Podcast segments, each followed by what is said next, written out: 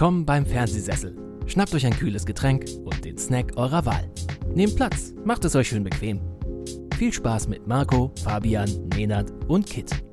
Viel Spaß im Fernsehsessel.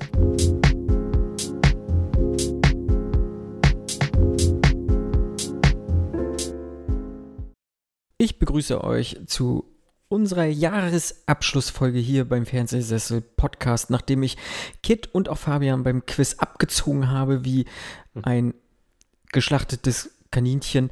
Ähm, ich hatte überhaupt keine Chance zu reagieren, so schnell warst du. Ja. Ich bin ja, überhaupt nicht ja. zu Wort gekommen, also nicht eine Sekunde in der ganzen Folge. Ach, war das schön. Ja, ein sehr schönes Quiz auf jeden Fall. Uff, uff.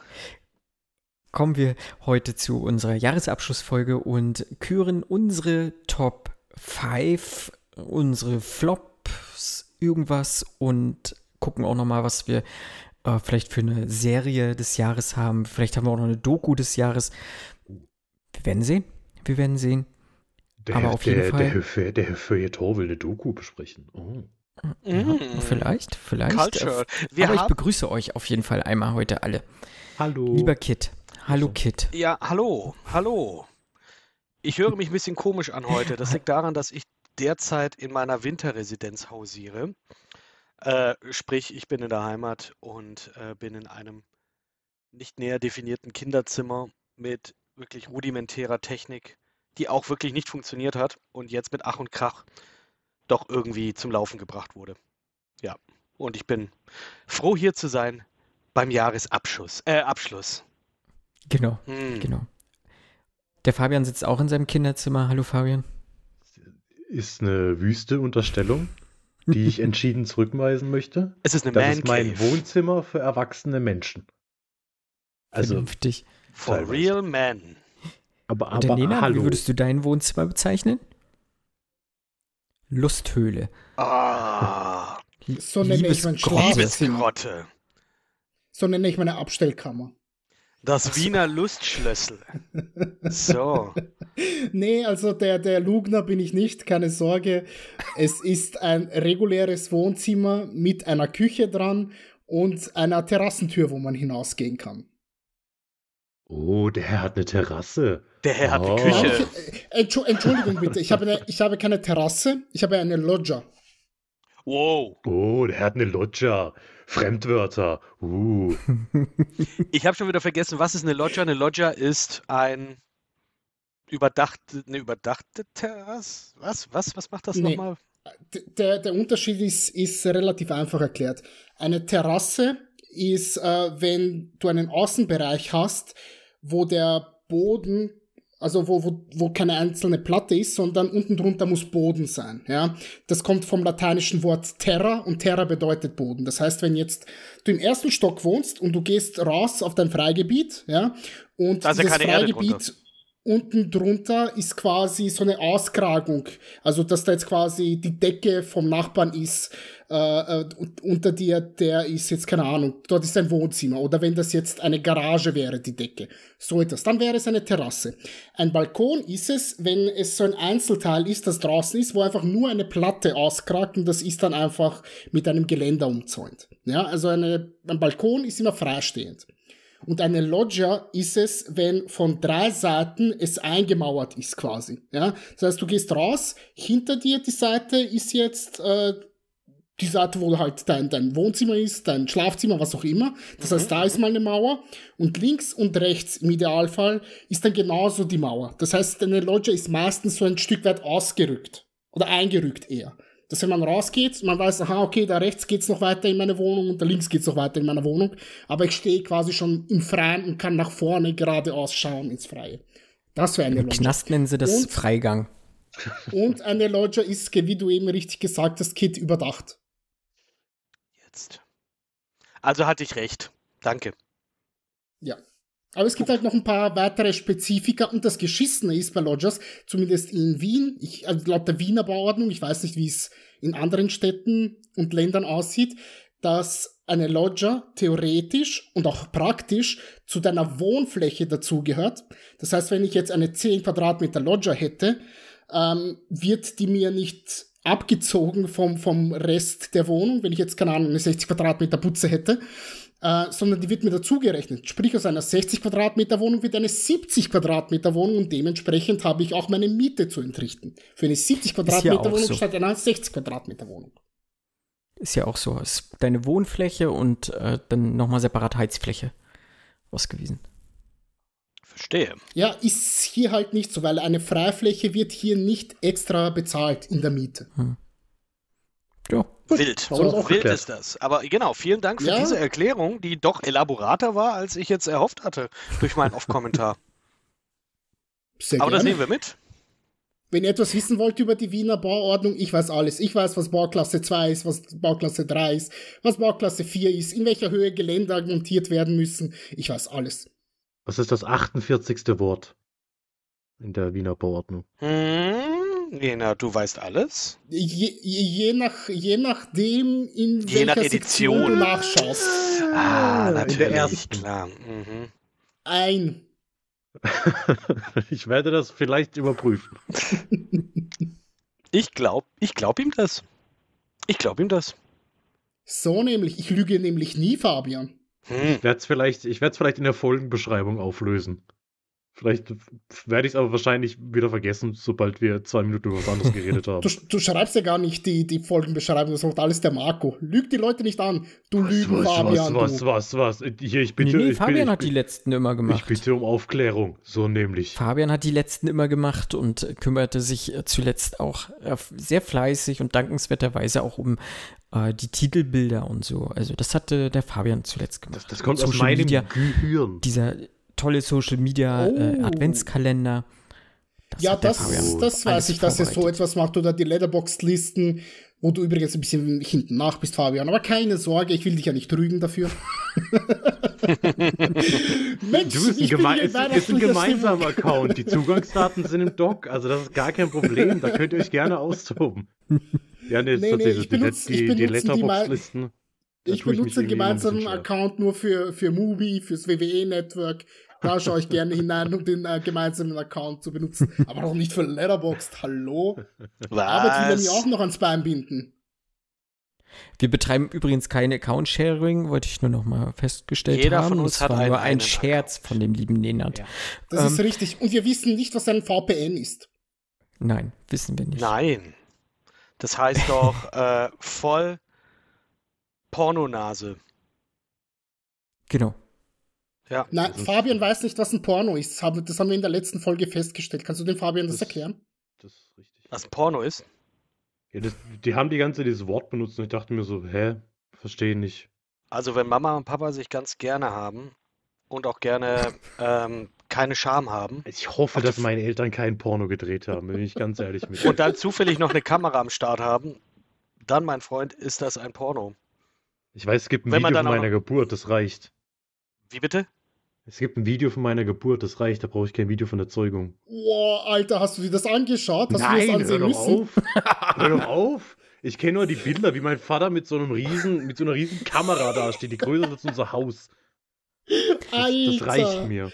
Ey, das sind Schön. Sachen, die will man nicht sehen. Ich war bei der Nee. Geburt meiner Zwillinge dabei. Das, Das das wolltest hat du mich auch nicht fast sehen. aus. Es hat mich fast Ey. aus den Latschen gehauen. Also das Ey, pass muss auf, man. ich, das ich war ist ein Graus.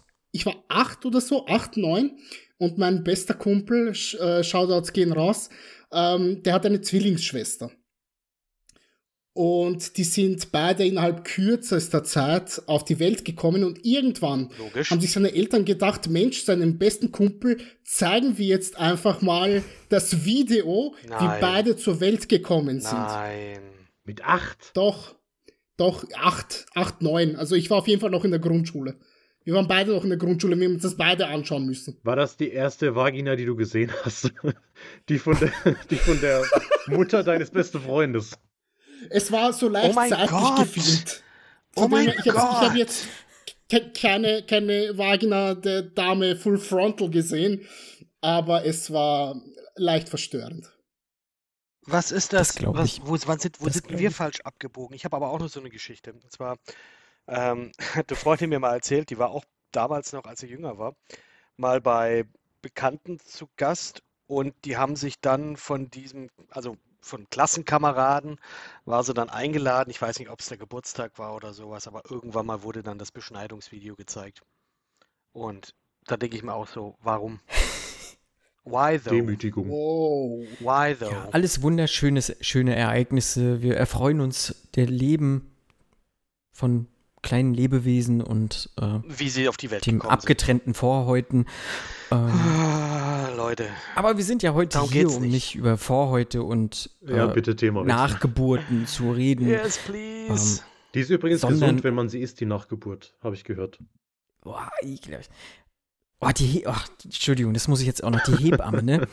Ich, ich war kreidebleich. Ich war Boah, kreidebleich. Marco, ich, wär, ich bin wirklich fast aus den Latschen geflogen. Kommt die Hebamme, nimmt diese, diese Plazenta. Oh, das ist ein schönes Exemplar. Willst du auch mal? Ich sag, Oh, Willst du auch mal? Ey. Das ist was ganz Natürliches und das Schönste der Welt, aber oh! Ja. Oh, ich So, muss, und dann, ich muss äh, meine Ärmel gerade bedecken mit meinem Pullover, weil ich das eklig finde. So, jetzt hat jeder von uns eine, eine wunderschöne Story erzählt. Jetzt kommen wir zu den ähm, nicht ganz so guten Sachen des Lebens kommen Filme. Ja. Und ich würde tatsächlich mal einsteigen. Wir hatten uns ja letztes Jahr so ein bisschen was vorgenommen. Fabian unter anderem weniger Filme zu gucken. Du hattest Mhm. auch deine knallharten 300 Filme, oder wie viele waren es? In dem einen Jahr. Wie viel hattest du letztes Jahr nochmal? Weißt du das, Fabian? Äh, ich kann doch gucken hier in der schönen Statistik. Ähm. Ja, das finde ich immer komisch. Ich weiß nie, was ich jetzt davon nehmen soll. Letterboxd sagt 330 Tagebucheinträge und 332 Reviews. Aber ich habe ja nicht mehr Reviews geschrieben, als ich Filme gesehen habe. Doch, Also ich kannst würd du, sagen- wenn du nicht du- anklickst, wenn du nicht anklickst, das Datum, äh, wann du ihn gesehen hast, dann wird er dir nicht als Tagebucheintrag gewertet. Ja, so sehe ich das auch Nee, gerade. dann nimm Tagebucheintrag. Das sind 332, die ich letztes Jahr gesehen habe. Und dieses Jahr? Und dieses Jahr sind es deutlich weniger. 243. Okay.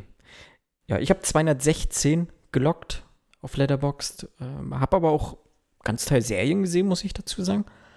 Aber die werde ich mal, werde ich nächstes Jahr auch mitloggen und mal gucken, äh, wie viel das dann an Serien werden. Was habt ihr so gesehen, Nenat, Kit? Ich hatte letztes Jahr 83. Ich habe mir übrigens vorgenommen, mehr zu gucken. Ich wollte die da Ja. Dreistelligkeit wieder erreichen. Ich hatte letztes Jahr 83 und dieses Jahr, Stand heute, bin ich bei 77. Das, das heißt, ähm, Wird knapp. Du hast noch ein bisschen. Ja, Ein paar aber Tage hast so, du noch. so, viele, so viele Filme schaffe ich nicht in der kurzen Zeit. ihr, ihr alle mit eurem Privatleben, mein Gott, muss man mal Opfer bringen und irgendwelche Scheiße angucken. Und Oh Kit, Gott. was hast du? Also ich habe tatsächlich, also ich sage jetzt mal wirklich in meinen Diaries, da bin ich bei, ich, ist wirklich wenig, es sind 48 Filme. Aber ich habe tatsächlich jetzt, wenn ich jetzt auch nochmal meine Watched-Liste durchgehe, da sind definitiv noch mehr mit dabei, ähm, die ich da gesehen hatte und ähm, merke dann zum Beispiel sowas wie Elvis ist zum Beispiel gar nicht immer, habe ich überhaupt nicht so in meiner Diary gelockt, weswegen das da auch gar nicht aufgetaucht ist. Oder ähm, ein dieser Überraschungs, also für mich zumindest als eine Überraschung, der Chip und Chap Film, ähm, den fand ich, fand ich ja eigentlich auch ganz, ganz putzig und ganz gut gemacht. Äh, den habe ich zum Beispiel auch gar nicht eingetragen. Achso, Ja, komischerweise. Also ich kann das jetzt auch irgendwie gar nicht nachvollziehen, warum das denn nicht so Naja. übernommen wurde. Also das ist auch mein die Statistiken verfälscht. ja, immer, immer. Aber ich werde äh, mir das als guten Vorsatz fürs nächste Jahr nehmen, dass ich da ein bisschen konsistenter bin, was die, ja, was das Tracken angeht, dass das auch gescheit ist. Nicht nur die Kalorien, die ich tracken möchte über das nächste Jahr, sondern auch äh, hier tatsächlich die Filme. Einfach ein bisschen organisierter werden für 2023. Ja, mir geht's aber auch so, manchmal vergisst man das. Ich habe jetzt heute auch nochmal zwei Filme nachgelockt, die ich vergessen hatte. Das passiert, It happens. Glaub ich. Ganz genau. genau. Womit wollen wir anfangen, Jungs? Habt ihr, habt ihr noch so, so, so Statistiken oder sowas oder wollt ihr direkt die Filme? Weil ich habe noch so ein paar. Wenn du also Statistiken, halt wenn du über Zahlen reden willst, dann mach das. Nur, nur ich ganz, denk- ganz kurz vielleicht. Ich denke halt, dass wir in der Argumentation, wenn wir jetzt unsere Top-Filme besprechen, dass wir da sowieso, ich gehe mal davon aus, dass wir die meisten ja dann hier auch im Cast besprochen haben, irgendwann mal. Und ähm, da müssen wir ja dann Ja, auch nicht muss zu bei mir nicht 100%. sein. Ach ja, der Nena hat schon wieder. Dann darfst du natürlich ein bisschen mehr reden, aber ich sag mal, für meine Filme, die habe ich, auf, da weiß ich, die habe ich im Cast besprochen, zumindest äh, bei, den, bei den meisten und denke mir da so, okay, ich möchte da nicht zu viele Worte verlieren. Ähm, wir haben doch keine Zeit. Das neue Jahr kommt ja sau schnell gerade. Aber Fabian, gerne, hau Okay. die Zahlen raus. Ich war 45 Mal im Kino und habe 44 Filme gesehen. Das, Das heißt, du äh, warst für- einmal zwei, in, du warst in einem Film zweimal drin, Ich war, ich, ich sage aber noch nicht in welchem. weil wir Äh, nachher drüber reden werden. Vielleicht, vielleicht wird er in meiner Liste auftauchen. Ho, ho, Äh, so scheiße kann er nicht gewesen sein, wenn ich zweimal drin war. Hört, Äh, hört. Ja gut, es, es, war, es war tatsächlich auch ein paar Mal Sneak dabei. Aber der Großteil war wirklich Filme, die ich, die ich auch sehen wollte. Ähm, nicht unbedingt nur neue Filme, sondern ich habe auch endlich mein Herr der Ringe im Kino nachholen können und habe noch so ein paar Schön. ja, E- Events quasi mitgenommen. Das, das finde ich ganz schön, weil ich hatte ja gesagt, ich will deutlich weniger Filme sehen, dafür mehr ins Kino gehen, weil ich einfach, ich mag's Kino und deshalb 45 Mal Kino. Ich meine, ich will nicht wissen, wie viel Geld da zusammengekommen ist. Was Man könnte kostet es wahrscheinlich relativ leicht ausrechnen. Ich möchte, nee, ich möchte gar nicht, ich, ich, ich, ich will es ehrlich gesagt gar nicht wissen. Also sagen wir mal, eine Sneak-Vorstellung kostet 6 Euro. Als ich regelmäßig in die Sneak damals gegangen bin, war das zumindest so. 6 Euro für, ähm, für die Sneak. Und sagen wir mal, du warst wirklich in jedem Film. Sagen wir wirklich, du hast für jeden jetzt den günstigsten Preis bezahlt. Das ist bei 45 Mal Kino. Alter, allein Avatar hat Sechs- 19,50 Euro gekostet. Also, Gut, dann nehme ich einmal 6 Euro weg und hau nochmal 19,50 drauf. Dann ist das auch mitberechnet. es war, es war bei- bestimmt 600 Euro oder sowas. Also wenn, es, wenn der Film 6 Euro kostet, dann komme ich jetzt hier nach der Berechnung auf so um die 270 Euro, beziehungsweise wenn du die 1950 noch dazu rechnest. Also eigentlich 283,50, wenn du den einen Film wegtust und deine 1950 für Avatar nimmst. Rechne nicht nach, Fabian. Tu, nimm, nimm's einfach. Rechne. Du hast doch jetzt angefangen nachzurechnen. Ich habe gesagt, ich will es nicht wissen. Und jetzt nimmst du irgendeine Zahl, die viel zu niedrig ist. Sechs? Wie Äh, oft warst naja. du im Kino? Sag's doch mal.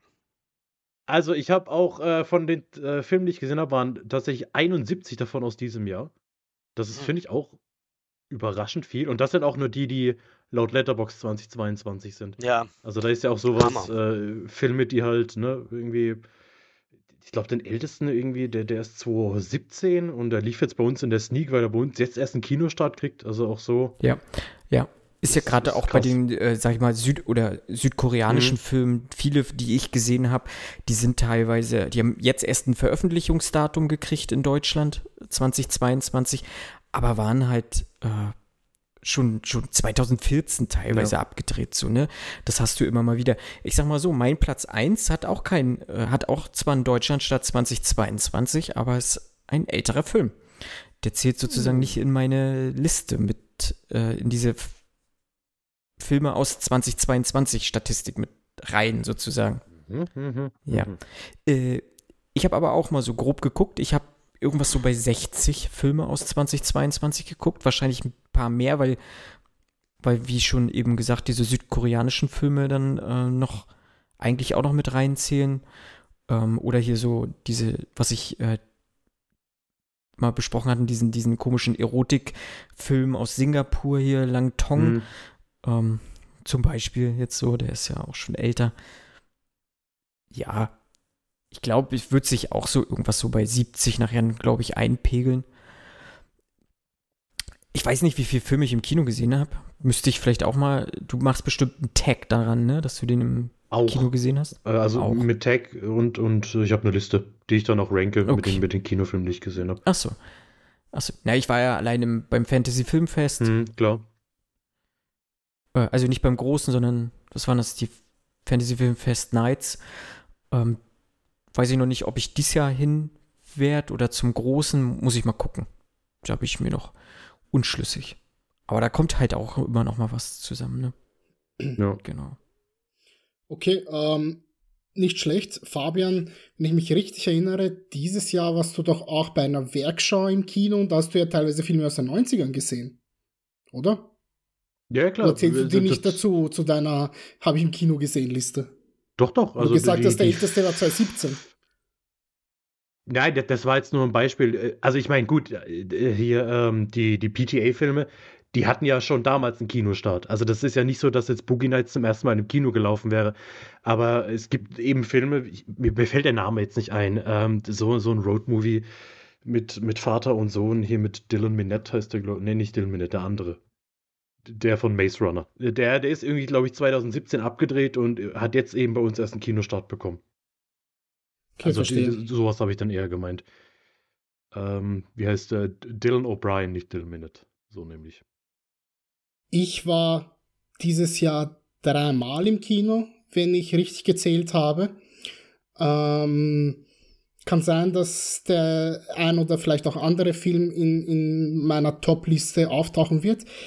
Dreimal ist wenig. Ich war nur Ganz letztes Jahr äh, weniger im Kino. Ich war letztes Jahr nämlich nur zweimal im Kino. Und zu Corona-Zeiten logischerweise gar nicht, da das, mhm. das ähm, Kino zu hatte. Aber letztes Jahr habe ich nur In the Mood for Love im Kino gesehen. Und ich weiß gar nicht, was der zweite Film war jetzt aus, aus der Hüfte geschossen. Genau, No Time to Die habe ich ja auch letztes Jahr im Kino gesehen. Das waren die einzigen zwei Filme, die ich im Kino gesehen habe, 2021. Dieses Jahr habe ich mich gesteigert auf drei insgesamt, obwohl ich viel, viel mehr mir eigentlich vorgenommen hatte, im Kino zu sehen. Also es gab über das Jahr verteilt einige Filme, die ich im Kino sehen wollte, bei denen ich es nicht geschafft habe. Den neuen Almodovar, äh, Parallele Mütter wollte ich sehen mhm. im Kino, habe es nicht geschafft, habe es auch nicht zu Hause geschafft, den noch zu sehen. Äh, The Batman wollte ich im Kino sehen, habe ich auch weder noch geschafft, noch immer. Äh, the Worst Person in the World wollte ich im Kino sehen, genauso wenig geschafft. Schade, rückblickend, ähm, aber ja, es bleibt ja noch Zeit, zumindest zu Hause mir die Filme anzusehen, aber ich glaube, zum Beispiel bei so etwas wie der Batman, der hätte im Kino schon ein bisschen anders gewirkt, als er jetzt dann bei mir zu Hause auf dem, auf. Auf dem 55 Zoll Fernseher wirken wird. Ja, ich kann, bei mir war das auch relativ überschaubar, wie ich das, ähm, ja, wie ich meine Kinobesuche dieses Jahr gestaltet habe. Ich möchte wirklich sagen, mehr als zehnmal war es nicht. Es hat sich einfach, ja, ich sage jetzt mal teilweise auch ein bisschen Corona-bedingt einfach nicht gegeben, äh, witzigerweise war ich in zwei Filmen dann auch zweimal drin. Ähm, kann man auch so stehen lassen, finde ich. Und an sich, ja, also bei mir gibt es auch nicht arg viel dazu zu erzählen. Ich weiß nicht, woran das jetzt auch lag. Ob jetzt einfach das Kinojahr jetzt für mich einfach nicht so krass interessant war, zu dem ich dann wirklich gesagt hätte, okay, ähm, das ist, ja, das, das muss jetzt, ja, gibt es nichts anderes, was geil ist und was man sich anschauen muss. Tatsächlich war ich in The Batman zweimal drin. Ich war in, oh, in welchen war ich noch? Thor Love and Thunder. Das waren die zwei Filme, wo ich zweimal drin war, aber halt immer so dem geschuldet, dass dann halt ich zufällig mit jemandem dann unterwegs war und dann es hieß, ja gut, ich meine, dass der nicht so schlecht war. Ach, du hast den noch nicht gesehen. Ja gut, wir haben eh nichts mehr zu tun heute. Hm. Lass mal da reingehen. Und ja, dieses Jahr auch wieder einfach wahnsinnig überschaubar und ich hoffe, dass es dann fürs nächste Jahr tatsächlich ein bisschen besser wird. Ähm, oder ja, wieder ein bisschen mehr Aktivität da auch in der Hinsicht dann reingeht. Ich würde es mhm. ich für mich auch wünschen, weil ähm, ich finde einfach ins Kino gehen ist eine schöne Sache. Ähm, bei mir ist einfach nur noch auch noch immer so ein bisschen dieses, ich habe dieses Stigma noch nicht überwunden, alleine ins Kino zu gehen. Ich meine, ich habe das auch schon ein, zwei Mal gemacht. Es war mir aber immer ein bisschen zu awkward, weil ich irgendwie das Bedürfnis habe, äh, mit Leuten face to face so zu reden. befreiend. Es ist so ich mega weiß, befreiend. Ich weiß, das, ich weiß. Ich mache das, ähm, mach das auch nur noch alleine. Der einzige Grund, warum ich heutzutage sage, ich gehe nicht mehr alleine ins Kino, ist, weil meine Freundin sonst angepisst ist. Aber ansonsten gehe ich nur ja. noch alleine ins Kino seit Jahren. Und es ist so unheimlich befreiend, weil du kannst dir selber aussuchen, was du dir im Kino anschauen willst, wann du es dir im Kino anschauen willst, in welcher Version du es dir anschauen willst, ja, in welches absolut. Kino du gehen möchtest. Es ist so perfekt und du kannst sitzen bleiben, solange du möchtest. Du, der Abspann kann rollen, du kannst deine Gedanken zusammenfassen, richtig, dir darüber ja, Gedanken mach machen. Du mhm. musst nicht sofort mit jemandem darüber labern. Und was sagst du jetzt? Was sagst du jetzt? Komm, ne? Es ist nee, nee, scheißegal, muss der Film immer. Es ist, es ist mhm es ist ein ganz, ganz, ganz anderes Gefühl und ich möchte das nicht missen. Für mich war es auch am Anfang, als ich damit angefangen habe, so ja. 2015 herum oder so etwas, habe ich mir auch gedacht, hm, ein bisschen komisch. Mittlerweile, es gibt für mich nichts Schöneres. Ja, komisch ist es einfach nur, weil ich wirklich schon das Bedürfnis habe, wenn ich diesen Film gesehen habe, auch wenn ich den hab sacken lasse, äh, weil ich dann gerne eigentlich auch so einer bin, der relativ früh dann in diesen Film reingeht. Wenn mich der wirklich interessiert, dann will ich da auch Day One rein. Ähm, Und dann sind auch die Reviews und die, ich sag mal, die Rezension im Internet und die Diskussion einfach noch nicht so krass losgetreten. Da fehlt mir so ein bisschen dieses, ja, da fehlt mir also ein bisschen dieses darüber quatschen dann auch. Sacken lassen muss der immer. Also ich komme eigentlich nie vor Ende des Abspanns aus dem Kino raus. Und das hm. äh, ist, ja, ich finde, das, das muss ich noch ein bisschen überwinden. Ich habe das, wie gesagt, ein, zwei Mal auch schon gemacht, war eigentlich auch immer ganz cool. Ähm, aber irgendwie, für mich ist das gerne immer noch so eine Shared Experience. Und sei es mit einer Person. Ordnung, also. Ja, völlig, völlig. Also ähm, no, no Shaming, also no Group Watch Shaming und natürlich auch no, äh, no Soul Watcher äh, Shaming, weil hat alles seine Berechtigung, ist mega geil, das kann ich absolut nachvollziehen. Und ähm, ja, ich werde auf jeden Fall auch die Augen offen halten müssen, gerade für solche Specials jetzt. Hier, wie du es jetzt gesagt hast, Nenad, für In the Mood for Love, Alter, äh, den hätte ich mir auch so gerne im Kino reingezogen. Ähm, ja, oder, oder Fabian, die, die Klassiker, die du gesehen hast. Ich weiß nicht, ob ich tatsächlich mir nochmal die Herr der Ringe-Filme reinziehen würde im Kino. Sind wir ehrlich, doch, ich würde es wahrscheinlich schon machen. Ich würde es schon machen. Aber ähm, ja, da, da muss man einfach, muss er durch. Ich hoffe ich wirklich, dass ich es nächstes Jahr auch ein bisschen mehr schaffe. Irgendwie, dieses Jahr war auch ein ganz busy Jahr, jetzt auch für mich. Ähm, ich war ja leider auch nicht bei jeder Folge mit dabei. Ähm, privat ging es halt auch ein bisschen drunter und drüber und ich hoffe, dass einfach da jetzt nächstes Jahr einfach mehr Zeit da ist. Dass man dann gehen muss. Und ich fand es eigentlich auch ganz cool, dass in meiner Liste viele Filme sind, die, ich sag mal, ähm, so ein bisschen, ich sag mal, eine Art Wohlfühlgefühl auslösen sollte, zumindest bei einem der Filme. Und die anderen dann halt auch viel äh, mit denen ich mich dann auch selber dann sehr beschäftigt habe, auch mit meinem Leben und wie, wie das dann auch ähm, äh, schön dargestellt wird, sodass es dann halt auch für, für mich irgendwie dann auch relatable ist. Ähm, da werden wir aber nachher dann vielleicht ein bisschen darauf mhm. eingehen, ein bisschen zumindest. Ja mhm. gut, dafür sind ja diese Listen da. Ich meine, wir gehen jetzt nicht diese Listen durch und sagen, äh, der hat irgendwie ein IMDb-Rating von XY, deswegen ist er bei mir auf Platz 1, weil es der äh, ja, am besten gerankteste Film ist, sondern was Film ist immer noch eine Kunst. Und die Frage ist, wie kommt sie beim Rezipienten an? Ja. Und wenn sie bei uns ankommt und mit uns connecten kann, aus welchem Grund auch immer, weil man gerade in der Lebenssituation ist, dass ähm, dieser, die, genau. wo dieser Film das transportiert, dass man da voll drin ist, ob es ist, weil einem das Gesamtkunstwerk an sich gefällt und man einfach auf diese ja. Schauwerte steht. Das ist vollkommen egal, was die Kriterien sind, was die Maßstäbe sind. Das, das das kann man mal beiseite schieben. Aber wichtig ist, dass sie für uns etwas persönlich bedeuten. Ja? Absolut. Und dafür absolut. haben wir ja auch hier diese Liste und sagen, das waren unsere fünf liebsten Filme dieses Jahr, die wir gesehen haben. Ähm, und zumindest zum ersten Mal gesehen haben. Richtig, erst, und erst, ich bin mir äh, sicher, Erstsichtung. Korrekt, ja. Ähm, und deswegen ist das jetzt auch nichts, ich bin mir hundertprozentig sicher, ich habe mindestens drei Filme da drinnen, die keiner von euch gesehen hat. Ja? Aber ich habe sie gesehen und ich habe sie sehr geliebt. Und wir werden mit, wir werden vielleicht hier und da eine Überschneidung haben, aber mit Sicherheit nicht überall, weil ich weiß, ich habe einen Film gesehen, einer von euch hat den super toll gefunden, ein anderer hat den richtig scheiße gefunden. Und das ist auch das Schöne, dass wir dann darüber diskutieren können. Absolut. Ich bin sehr gespannt. Mhm. Ja, soll, ja. soll ich denn gleich loslegen? Hättet ihr das gerne oder möchte jemand anderes den Vortritt gerne. haben? Dein, dein Platz 5 raus von mir aus. Mein gerne. Platz 5. Ich habe die jetzt tatsächlich nicht wirklich gerankt mit, das ist mein Lieblingsfilm dieses Jahr. Ähm, vielleicht, mhm. vielleicht dann der letzte, den würde ich dann vielleicht dann auch so nehmen. Ähm, tatsächlich, ich glaube, da haben wir auch nicht. Ich habe zwei Filme drauf. Ich gehe davon aus, dass wir die tatsächlich nicht besprochen haben. Die habe ich mal so on a whim angesehen. Ähm, und einer der Filme, die ich wahnsinnig gut fand, die mir Spaß gemacht haben und auch hier äh, total zufällig mir nochmal wieder über den Weg gelaufen ist, äh, ist von Fatih Akin äh, Soul Kitchen, den ich gesehen hatte. Und den, ja, das war Zufall. Ähm, ich gucke da so auf Mubi jetzt durch, sehe, okay, was, was hat's da? Ich habe mein Mubi-Abo immer noch nicht gekündigt. Scheiße. Nein, ist gut, ist gut, wir lassen das laufen.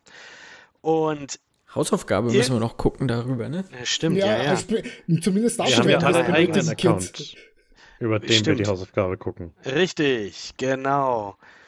Ja, und einfach diese, ich sag mal, leicht unaufgeregte, aber dann doch irgendwie interessante Story über diesen, ähm, über diese Hamburger Restaurant Kneipengeschichte über, ja, und in, ähm, ich kann es gar nicht mehr so ganz äh, sagen, ich weiß einfach nur, dass der Zinos äh, von Adam äh, Bostokos gespielt, einfach das wahnsinnig gut gemacht war. Generell, du hast Moritz Bleibtreu drin, du hast Philin Roggan drin, äh, Birol Ünel und einfach gut, gut geschauspielert.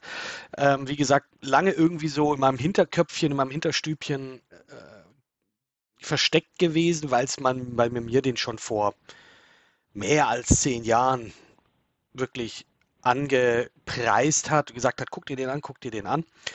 Und ähm, ja, das ist einfach so eine Story, wo man, es geht um Freundschaft, es geht um äh, ja, es geht um das äh, gesellschaftliche, ähm, was will man da machen und es geht auch um gutes Essen in Anführungsstrichen, sage ich jetzt mal. Das ist jetzt nicht wirklich die, der, ähm, der Hauptpunkt, äh, sage ich jetzt mal, dieses Films.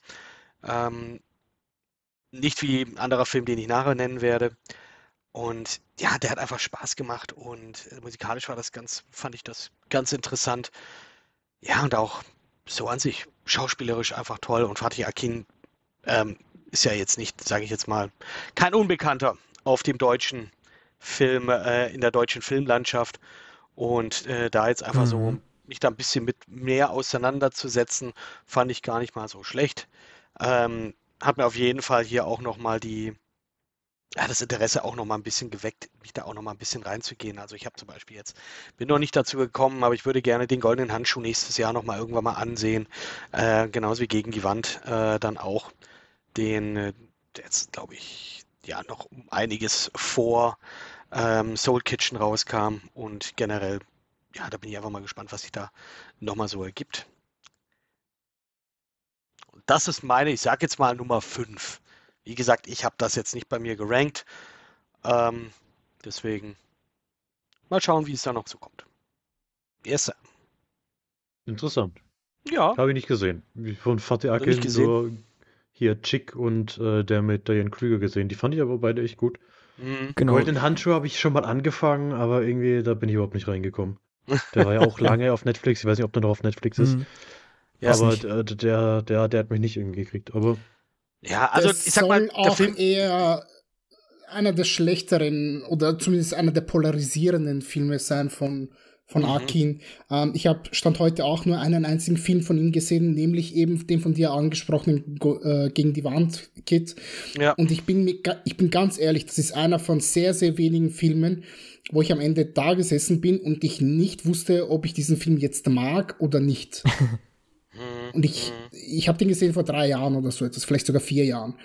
Und ich kann dir nicht sagen, kann ich da ein Sternchen drunter setzen und sagen, ja, ja, Daumen nach oben oder sitze ich da und sage, nee, ist Rotz.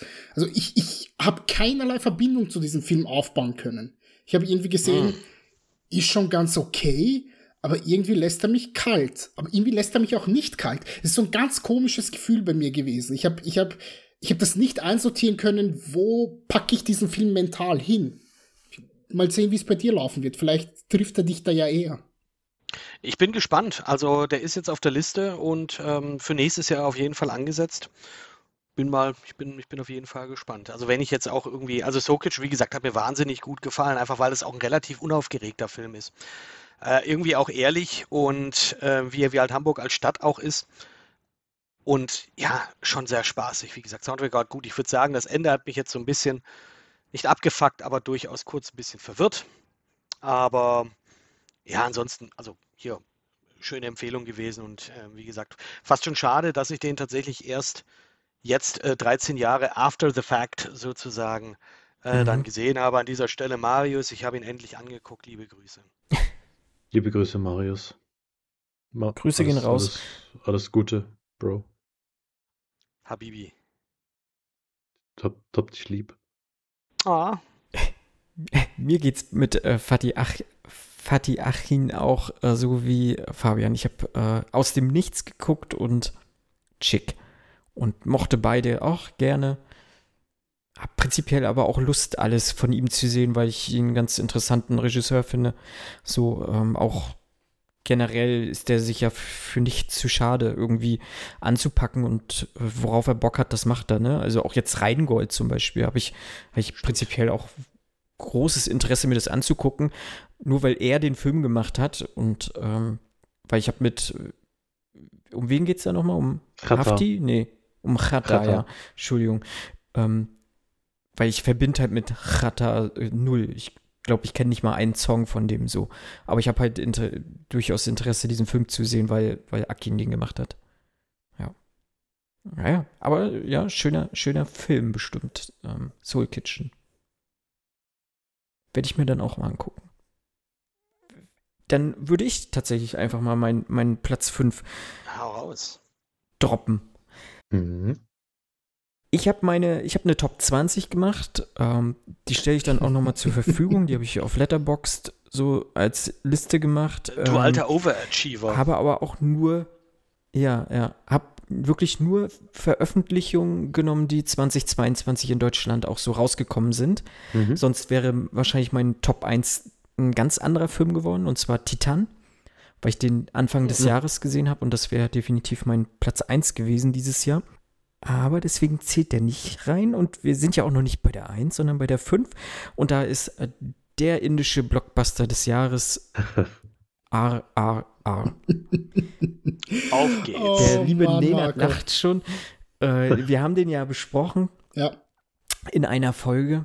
Ähm, du hast dir die drei Stunden zu Gemüte geführt, ich auch.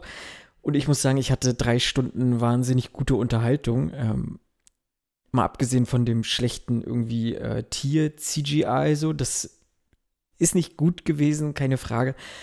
Aber alles, was dieser Film so verkörpert hat äh, an Unterhaltung, das hat mich komplett abgeholt an diesem Tag. So. Ähm, dieser Nacho-Nacho-Song, der ist großartig. Die Kämpfe waren, waren gut. Die Geschichte war nichts Besonderes, aber sie war halt, das war so eine Bromance da irgendwie, die gegen den Rest der Welt da kämpfen, beziehungsweise gegen, ein- um, für ein unabhängiges Indien. Ja, das war einfach Fun. So, dieser ganze Film, der hat Spaß gemacht, hab eine gute Laune gehabt und ich werde mir den bestimmt auch nochmal irgendwann angucken. Und angeblich habe ich gehört, gibt es wohl auch ein, äh, ist ein zweiter Teil geplant. Oh. Ja. Es, Kann es, ich mir es, sehr gut vorstellen. Der hat einfach auch ein äh, äh, riesen Following entwickelt und sehr, sehr viele Fans nach sich gezogen.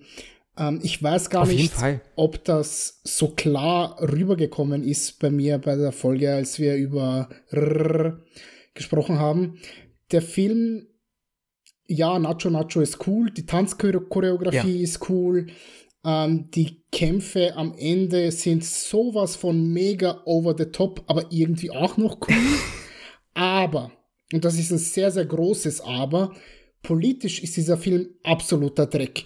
Das ist, das ist nicht nur patriotisch, das ist 14 Stufen drüber, überpatriotisch. Also da werden die Engländer, an die wird kein gutes Haar gelassen. Also das ist, boah, also das ist schon propagandistische Scheiße. So, so ehrlich muss man sein, wenn man sich das aus, aus dieser Warte ansieht. Ich glaube nur, dass sehr, sehr viele Menschen darüber hinwegschauen können, weil sie eben Spaß unter Anführungszeichen mit der Bromance haben können, mit Ja. ähm, der, der mit dem Tanz haben können, mit der Musik. Die Musik ist auch wirklich sehr, sehr gut. Der komplette Score ist sehr, sehr gut. Er hat ein paar sehr melancholische Augenblicke, die für mich so ein bisschen over the top sind. Also wenn hier diese Auspeitschungsszene kommt, die war für mich Ist Quatsch, klar. Alter Verwalter, das, das war wirklich hart mit anzusehen. Nicht, weil sie brutal ist, sondern weil sie so in die Länge gezogen wird, dass, dass ich mir denke, Leute, das muss jetzt keine 15 Minuten dauern. Aber so sammelt sich eben die drei Stunden und mehr als drei Stunden, die dieser Film dauert. Und ähm, ich kann nachvollziehen, wenn man diesen Film gerne mag und in seine Top-Liste setzt. Ich persönlich würde es nur nie in meinem Leben machen. Ich kann das aber auch total nachvollziehen, dass man den Film nicht mag. Also da bin ich komplett auch bei dir. Gerade diese, dieses politische Thema, was da drin ist, ne? Ich meine, klar, man, wenn man sich da hineinversetzt, so in, äh, ich sag mal, die Engländer haben ja nun auch das Land unterdrückt und ich sag mal, die waren ja jetzt auch nicht freiwillig, äh, sag ich mal, äh, dort äh, beziehungsweise die Engländer waren freiwillig da natürlich, um halt das Land zu unterdrücken und auszubeuten, so, ne? Und dass sie dann halt einen gewissen Hass darauf schüren, das kann ich total nachvollziehen, dass das jetzt halt so in dieses patriotische, fast schon vielleicht sogar nationalistisch denkende irgendwie geht, so, das finde ich ja auch nicht gut, das finde ich bei keinem Film gut, aber so im Kontext kann ich das dann irgendwo noch verstehen. Das habe ich, ich kann es aber einordnen, ne? Ähm, und habe den Film als Film für mich erstmal gesehen und fand den halt, äh, so das, was ich gesehen habe, wahnsinnig unterhaltend. So auch diese Kämpfe. Also du hast ja diesen, gleich zum Anfang diesen Grabenkampf da, wo er dadurch hunderte von Menschen einfach sich ja. durchmetzelt ja. und so, ne? Das macht halt Bock. Das ist halt ja, so ein Das ist beeindruckend. Die, die Kampfchoreografien so, ne? sind wirklich beeindruckend. Muss, man, muss man ehrlich so sagen, ja. Ja. Und deswegen hat äh, er auf jeden Fall bei mir einen Platz in die Top 5 sich reingeschlichen. Auch wenn es knapp war, glaube ich. Also kurz dahinter mein geheimer Favorit eigentlich. Aber egal, egal.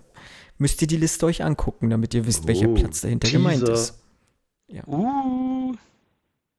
Nenat, was ist denn dein Platz 5? Erzähl uns das doch mal gerne mein Platz 5 hat es nur sehr, sehr knapp hineingeschafft. Ähm, nicht, weil mein Platz 6 dahinter so mega stark war. Ich meine, war auch ein guter Film. Ich werde euch vielleicht später unter Umständen verraten, was mein Platz Nummer 6 war. Sondern weil ich ihn erst ähm, zum Zeitpunkt dieser Aufnahme gestern gesehen habe. Hm. Ähm, den ich, wie angesprochen, verpasst habe im Kino. Nämlich Der schlimmste Mensch der Welt von Joachim Trier. Aus dem Jahr offiziell 2021, da er in Cannes letztes Jahr Premiere gefeiert hat. Bei uns kam der erst aber irgendwann Mitte des Jahres raus. Also mit ordentlich Verspätung, wenn man denn so möchte. Und äh, knapp zusammengefasst geht es um eine junge Dame namens Juli, die Ende ihrer 20er ist, nicht so richtig weiß, was sie mit ihrem Leben anfangen soll. Ähm, sie ist Medizinstudentin, kommt dann aber irgendwann drauf, nee, so richtig ist das nichts für mich. Ich habe das eigentlich nur gemacht, weil ich mich beweisen wollte. Äh, geht dann eher in Richtung Fotografie, weil sie da eigentlich eine viel größere Leidenschaft sieht. Und an einem Abend irgendwo in einer Bar lernt sie dann einen ja, knapp 15 Jahre älteren Herrn namens Axel kennen und in ja, ihrer nachfolgenden Zeit ähm, ziehen sie zusammen, haben eine mehr oder weniger nette Beziehung. Sie lernt seine Familie kennen. Ähm, sie diskutieren über alles Mögliche in ihrem Leben, was so wichtig ist, unter anderem über das Kinderkriegen, Sie ist sich aber nicht so ganz sicher, was sie denn weiterhin in ihrem Leben möchte. Sie weiß nicht, lebt sie von ihrer Karriere? Nein, nicht wirklich. Lebt sie von dem Zusammenleben mit ihm? Nein, nicht wirklich. Ist sie zufrieden in ihrer Liebe? Sie weiß es nicht. Ähm, und so kommt es, dass sie irgendwann ähm, bei einer Ausstellung ihres Freundes, der übrigens Comiczeichner ist, ähm, und in einem Museum werden dort seine Bilder ausgehängt, ähm, spaziert sie irgendwann mal früher heim, kommt an einer Privatparty vorbei, denkt sich, ach komm Mensch, gehe ich mal da rein, wenn ich, wenn ich schon hier bin. Und äh, lernt dort einen Mann ihren Alters kennen, wenn man so will, äh, Eivind, und ähm, sie nehmen sich vor, so, pass auf, wir, haben zwar, wir sind zwar beide in einer Beziehung, äh, wir werden uns nicht ineinander verlieben, aber wir machen halt so ein paar blöde Lines, sag ich mal. Ne? So beißen sie sich gegenseitig äh, in die Hände oder gucken sich gegenseitig beim Pinkeln zu äh, oder schnüffeln den Schweiß des jeweils anderen. Und am frühen Morgen treten sie auseinander und sagen so, äh, war schön, dich kennengelernt zu haben. Wir machen regulär mit unserem Leben weiter. Ähm, spoilern möchte ich jetzt nicht unbedingt an dieser Stelle, deswegen belasse ich es dabei. Bitte nicht, nee. Der ist auch noch auf meiner das, Liste.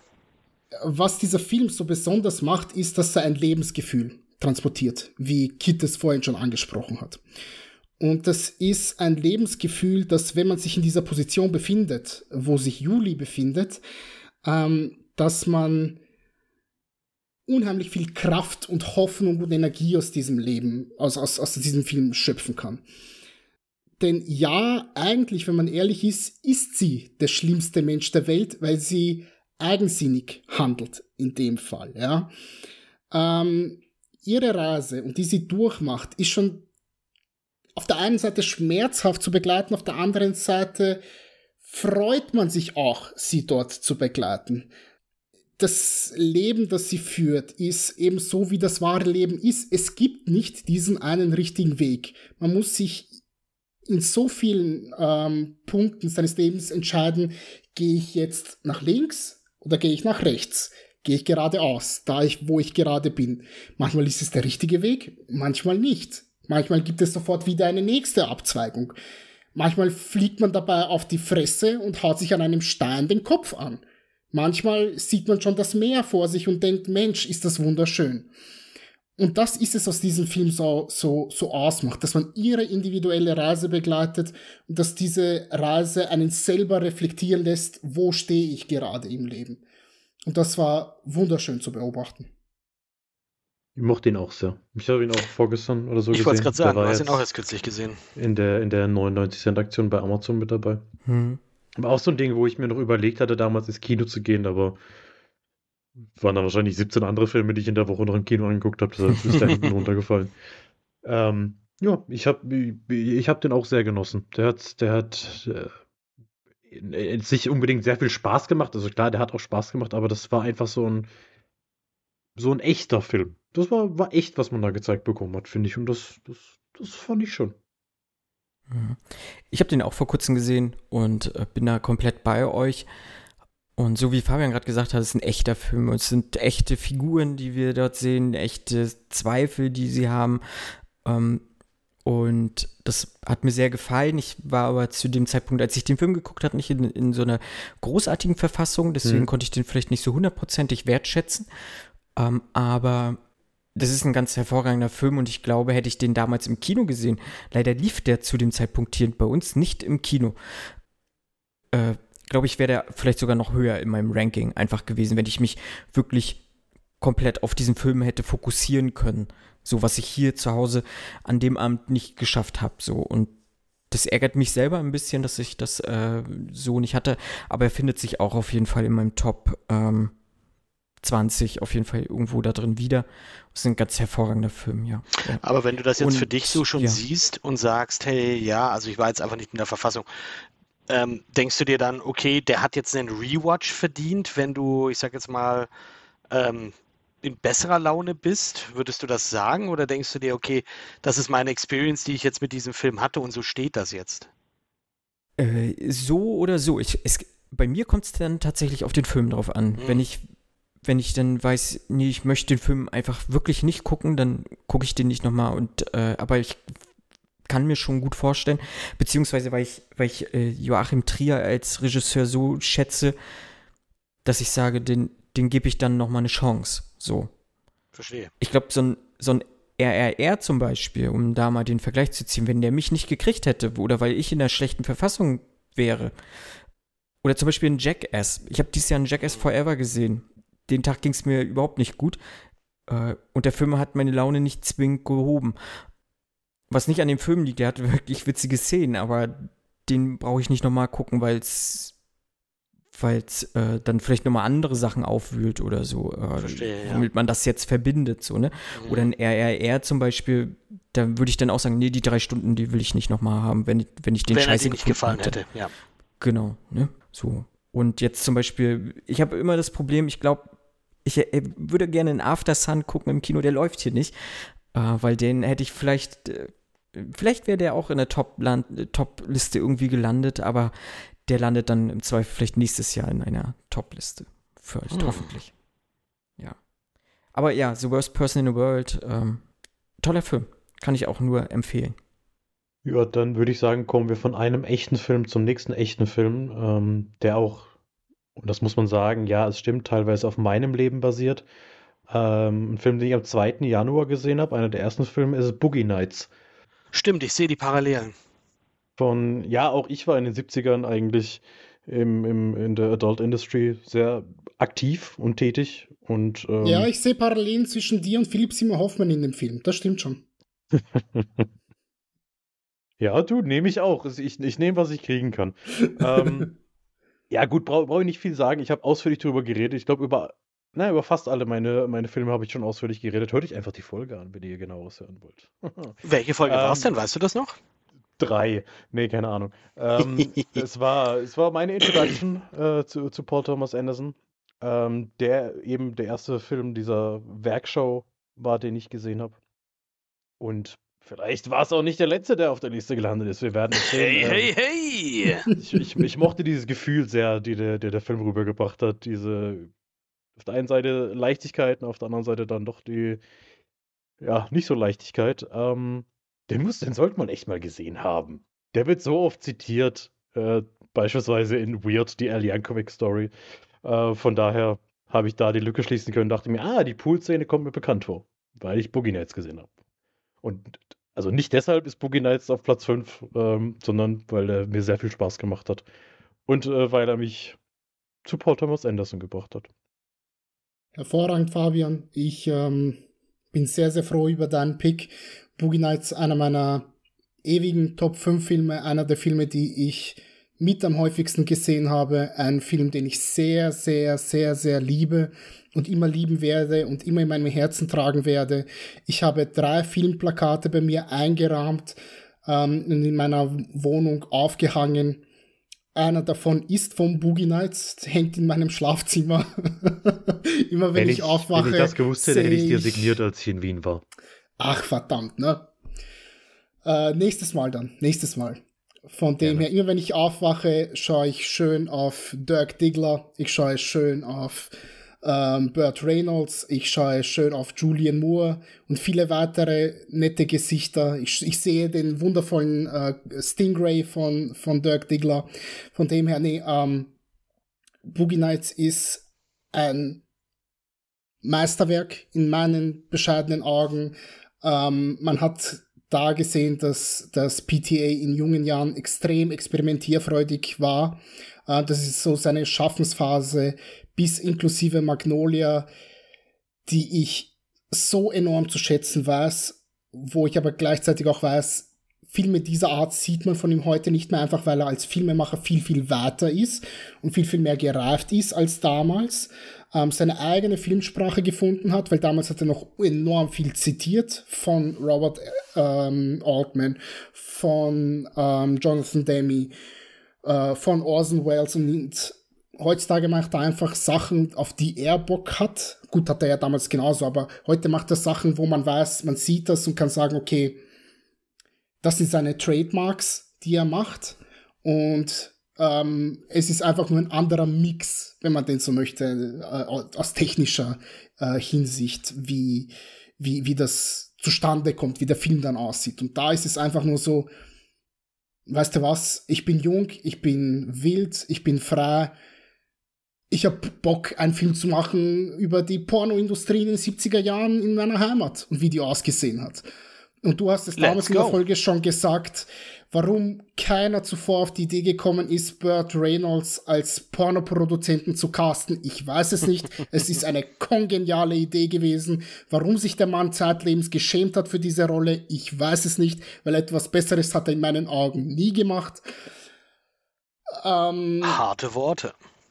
es ist so, es ist so. Du musst dir den Film anschauen, du wirst sehen, Burt Reynolds in dieser Rolle passt wie die Faust aufs Auge.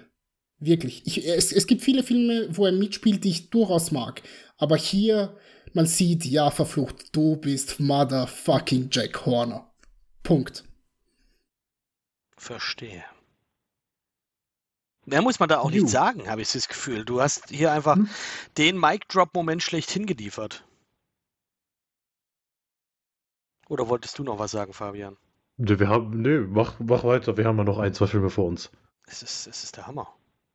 Ja richtig krass. Äh, soll, soll ich dann gleich noch wieder weitermachen, oder wie?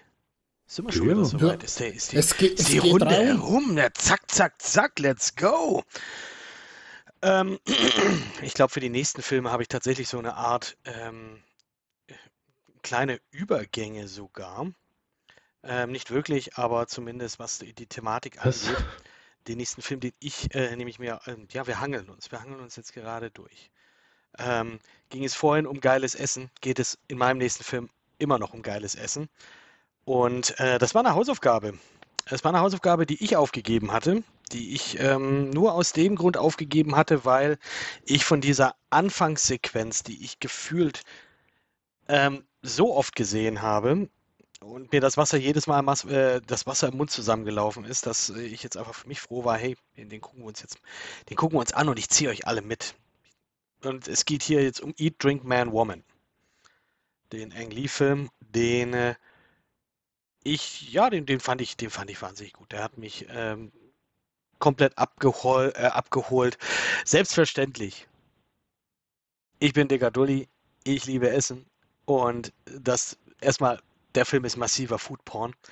Es ist wunderbar, ähm, aber es ist nicht nur Foodporn, es ist äh, auch ähm, ja so ein bisschen ja, es ist auch viel Familiendrama über Dinge, die nicht gesagt werden, über ähm, Erwartungen, die eben vielleicht ausgesprochen werden, aber eher nicht, weil man einfach davon ausgeht, ja, hier, äh, so ist das eigentlich und so ist das gedacht. Es geht um nicht erfüllte Träume und um äh, Dinge, die man vielleicht bereut hat in seinem Leben, beziehungsweise über die man sich wünschen würde, äh, man könnte diese rückgängig machen oder vielleicht seine, sein Leben in andere Bahnen zu lenken oder zumindest den Fokus auf andere Dinge zu legen. Und Eat, Drink, Man, Woman ist wirklich toller Film von Ang Lee, ähm, der einfach diese, dieses Talent hat, irgendwie warme Bilder zu erzeugen in meinen Augen, die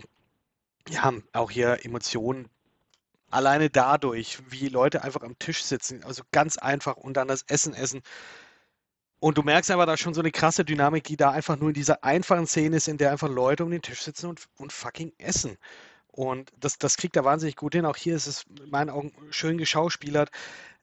Ist es vielleicht auch so, dass ich ganz viel davon in hm, vielleicht auch ein bisschen in meiner Familie sehe oder in meinem Leben absolutely. Deswegen wird auch ein anderer Film das gleiche Problem haben. Äh, es geht um Generational Trauma und es geht um Dinge, Erwartungen, die äh, asiatische Eltern an ihre Kinder haben. Und ja, ist nicht jedermanns Tasse Tee, sage ich jetzt mal. Ähm, der Film spricht aber zu mir eben auf einer, auf einer ganz anderen Ebene. Und ja, und der, der hat mir einfach wahnsinnig gut gefallen. Und wie gesagt, der, der spricht mir wahnsinnig zu. Ähm, hat einfach auch nur nochmal bestätigt, dass einfach asiatisches Kino sich, äh, was äh, Charakterstudien angeht, einfach nicht verstecken muss. Und dieser Film, der einfach mittlerweile auch, glaube ich, fast 30 Jahre alt ist, zieht immer noch. Einfach gut. Weiß ja gar nicht. Ich glaube, hm, wir, wir hatten die nicht alle gesehen. Kann das sein, obwohl es eine Hausaufgabe war? War ich war in der was? Folge nicht dabei. Irgendwie so. Ich war in der Folge das, auch ne? nicht dabei, von dem her, ich habe ihn genauso wenig gesehen. Ach so, ich habe den gesehen. Ich fand den leider nicht so gut. Ja, so. Dafür fand, dafür fand ich ihn so gut wie, wie, wie drei. So. so. Du Fabian hat er auch gefallen. Vollkommen legitim. ich sag trotzdem, hey, anschauen. Alleine fürs Essen. Aber you, you come for the food and you stay for the generational trauma. Ja. So da wäre ich ja dann wieder äh, dran, wenn wir die Reihe weitergehen, mhm. nicht wahr? Mhm. Mhm. Ein Film, den ich jetzt erst geguckt habe vor ein paar Tagen. Ganz frisch. Ganz frisch. Ich habe ihn im Doppelpack geguckt, denn ich habe ein, ein Doppelfeature gemacht, ja. Und zwar Tom Cruise. Die Rede ist von Top Gun Maverick. Oh. Ich habe mir zuerst Top Gun angeguckt, den ich ganz hervorragend fand. Und ja, ich hätte mich auch in Tom Cruise verliebt, wäre ich dort gewesen. äh, es ist ja ein, also in dem Film ist er ja ein, ein, ein sympathisches Drecksschwein. Das geht ja gar nicht. ähm, und ja, Top Gun Maverick. Was soll ich dazu sagen? Also ich finde, der wirkt halt tatsächlich mit Top Gun noch mal, noch mal besser, wenn man sich das so im Doppel irgendwie gibt. Ähm, und auch im Kino, glaube ich, äh, wäre das auch noch mal, noch mal viel, viel krasser gewesen, oh, wenn man ja. den irgendwie im IMAX gesehen hätte oder sowas mit Dolby Atmos und so. Äh, nun habe ich den hier zu Hause gesehen, zwar auch in UHD, aber äh, natürlich diese Soundanlage fehlt und auch der riesige Bildschirm fehlt. Aber das ist schon, das ist schon ein Brett von Film, muss ich sagen. Also ich habe äh, hab damit gelitten. Ich mag mal jetzt Teller sowieso gerne auch. Äh, ich finde, den haben sie auch perfekt gecastet. Der sieht aus wie, wie, wie sein Figurenvater Goose, so in, in, in nochmal halt, irgendwie noch nur jünger so.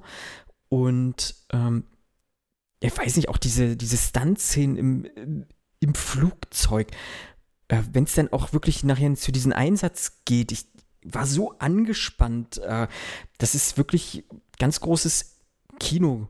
Also das ist Kino so und das ist ein ganz, ganz toller Film und äh, ich habe eine richtig gute Zeit mit dem Film gehabt und äh, Top Gun Maverick ist mein Platz 4 und äh, ja, auch hier Tom Cruise Tom ein, Cruise ist einfach ein sympathisches Drecksschwein. Ja, er ist auch im echten Leben so, ne?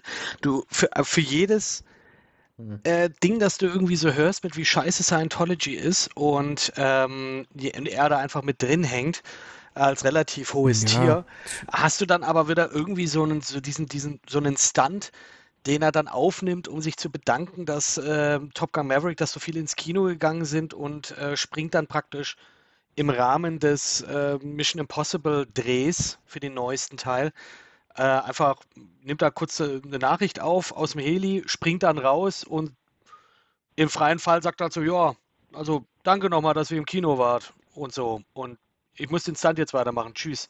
Und dann einfach denkst, du, alter krasser Dude einfach. Aber du bist bei Scientology. Ja, und das ist immer so bei mir so ein äh, äh, äh, Artist Kunst vom Künstler trennen und so weiter ist gut, aber ein Geschmäckle, wie man Schwabe ja, sagt, ja, von mir aus muss schon. er die Stunts ja gar nicht selber machen. Aber macht so. er halt, weil er halt das einfach ist krass halt irgendwie dedicated sein, ist. Sein Gimmick jetzt, das zieht er halt durch. Ähm, also wie gesagt, das muss er nicht machen, um bei mir in der Gunst zu steigen, weil er ist halt trotzdem ja auch ein guter Schauspieler. Also er hat sich ja auch, auch wirklich entwickelt zum, zum guten Schauspieler. Jetzt kein Weltklasse-Actor so, das nicht. Aber das, was er macht, das macht er halt mit einer gewissen Leidenschaft, was er ja in diesen Stunts auch zeigt. Und auch mit einer gewissen, auch mit einem Talent einfach so. Und sein Talent ist halt auch natürlich auch diese Sympathie, die er dort irgendwie zeigt. Das, deswegen ist es ja auch so, dass Leute ihn diese Scientology-Geschichte vielleicht nicht so hundertprozentig übel nehmen, so, äh, obwohl das ein, ein Bastardverein ist, so und äh, ja, also das finde ich schon, ich kann das, ich kann das trennen so. Für mich steht dann auch, ich gucke mir den Film an, ich will ja Tom Cruise nicht heiraten und ich möchte auch Scientology nicht unterstützen und ich verachte das auch. Ähm, aber der Film an sich ist halt, äh, halt Kino, so mhm. wofür Kino gemacht ist. So. Und das ist, äh, ich bereue es so, dass ich nicht im Kino war einfach. Same, same. Bereue es.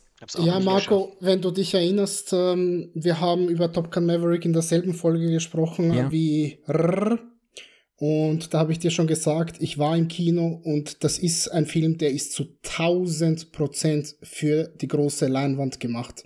Ich hatte das Glück, den im IMAX zu sehen, mit Dolby Atmos, mit allem drum und dran, wo sogar die Trailer-Auswahl so gewählt wurde, dass gezeigt wurde, so passt auf. Hier, hier ist, this is the place to be. This is where magic happens. Ja, der, die, ja. die Trailer, die gelaufen wurden, waren zum zweiten Avatar und waren zum nächsten Mission Impossible, der sowieso erst nächstes Jahr kommt. Ja. ja. Also ähm, allein aber da schon hat man gemerkt, man, man kann es zeigen. Man hat zumindest sehr, sehr kleinen Schnipsel gesehen, aber man hat schon gesehen, okay, fuck, auch den muss ich mir im Kino anschauen, wenn du so möchtest.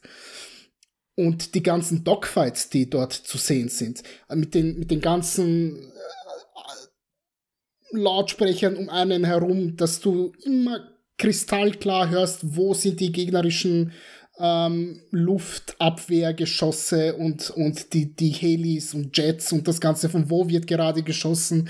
Du hast wirklich das Gefühl, du bist mittendrin, dass du in diesem jo, verfluchten ja. Harrier-Jet drinnen sitzt. Und es ist meiner bescheidenen Meinung nach der beste Actionfilm seit Mad Max Fury Road. Das habe ich damals gesagt und da bleibe ich auch dabei diesen Film im Kino zu sehen, das war eine Erfahrung. Das war eine Erfahrung, warum solche Kinos gemacht werden. Und ja. das ist unvergleichlich in meinen Augen. Und mhm. ich habe mich enorm gefreut, äh, dass ich auch Auch wenn er nur eine sehr, sehr kleine Rolle hat. Logisch, weil der Mann ist krank, äh, dass ich Val Kilmer dort noch sehen konnte in einer Ja. Ja. vergleichbar kleinen Rolle, ja. Aber mich hat so Ja. unheimlich gefreut, weil ich da auch noch ähm, Top Gun in, im Hinterkopf hatte. Ich habe Top Gun auch das letzte Mal gesehen vor zwei Jahren, glaube ich. Da haben wir auch im Podcast darüber gesprochen. Ähm, Ja. Ich habe ihn mir nicht noch einmal zusätzlich angesehen, äh, bevor, bevor ich ins Kino gegangen bin. Aber ich habe natürlich gewusst um die Verbindung und um die Bromance unter Anführungszeichen, die Tom Cruise und Val Kilmer Ja, haben im ersten Teil, ja. Oder diese Hassliebe, wie auch immer man es benennen möchte, ja. Und ihn da noch mal zu sehen und Tom Cruise mit Val Kilmer interagieren zu sehen, das hat mir das Herz geöffnet. Das, das war wirklich so ein bisschen Fanservice. Und natürlich, es gibt so ein paar Szenen, wo man sich denkt, man will hier so ein paar Leute auch mit hineinholen, die nicht Top Gun gesehen haben, wo es hier so Rückblenden gibt, falls irgendetwas angesprochen wird, wo man dann sieht, wie ähm, Goose, Spoiler, für einen Film, der mittlerweile fast 40 Jahre auf dem Buckel hat, äh, abgeschossen wird und dann ersäuft in dem Meer. Gut, das wird ja eigentlich, wenn man den so will, auch klar betitelt in Top Gun Maverick. Deswegen ist so Rooster auch so, so pissed auf Maverick.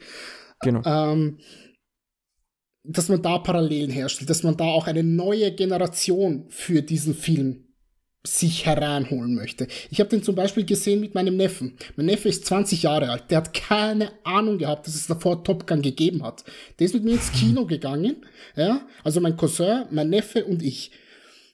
Und er hat sich den angeschaut und er ist mit einem strahlenden Grinsen äh, rausgekommen und hat gesagt, ey, das ist einer der geilsten Filme, die ich jemals im Kino gesehen habe. Auf jeden Fall. Und ich habe ihm Ja, gesagt, krass. ja, verflucht, du hast recht.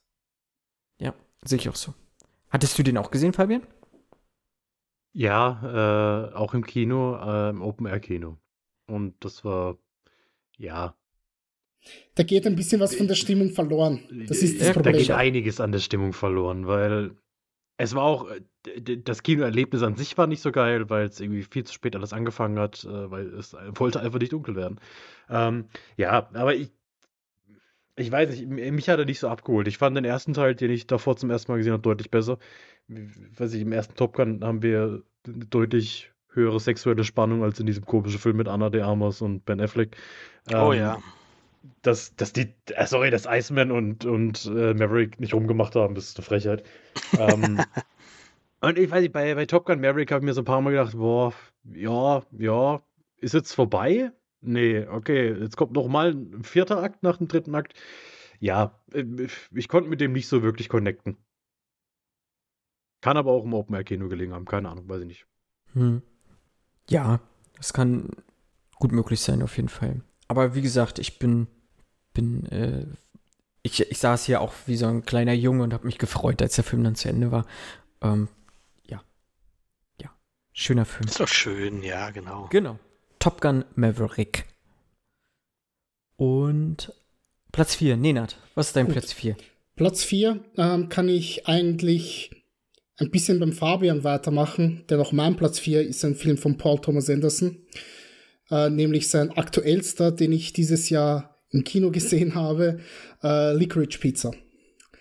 Licorice Pizza, ähnlich wie mein Platz 5, The Worst Person in the World, ist ein Film, der eine Lebensstimmung äh, einfängt, der eine Generation einfängt, die so ein bisschen lost ist, ähm, die nicht so weiß, wohin mit sich selbst, die ihren Platz in der Welt sucht und irgendwie nie so richtig finden kann, aus welchen Gründen auch immer, ähm, wo auch so ein bisschen die Probleme des, ähm, der, der Vereinigten Staaten äh, gezeigt werden, die damals geherrscht haben, obwohl wir nie genau eingrenzen können, wann es ist, denn es gibt jetzt keine Titelkarten oder etwas. Es werden nur wichtige Ereignisse angesprochen, dass man sagt, aha, okay, hier Ölkrise. Guckst du mal nach bei Wikipedia, war war die Ölkrise ja verflucht die ganzen 70er Jahre über. Hm, irgendwo da wird es spielen, aber wo genau? Keine Ahnung, weiß kein Schwein. Ähm, ich habe mich enorm gefreut, äh, Cooper Hoffman zu sehen. Seine erste Rolle, er macht es wirklich sehr, sehr gut dafür.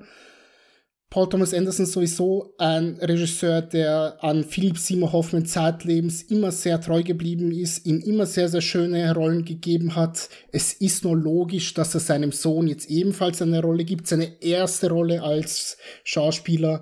Ähm, Alana Haim, genauso ein wundervoller Konterpart äh, zu Cooper Hoffman. Die beiden ergänzen sich wunderschön. Die beiden haben so eine, eine Chemie des äh, sich näher kommens und permanent Abstoßens, dass man nie so wirklich weiß, wo sind die im Leben, wo kommen, wo kommen die her, wo gehen die hin, wird das noch irgendwas mit denen, ja, nein, vielleicht, welche Ziele verfolgen sie denn überhaupt?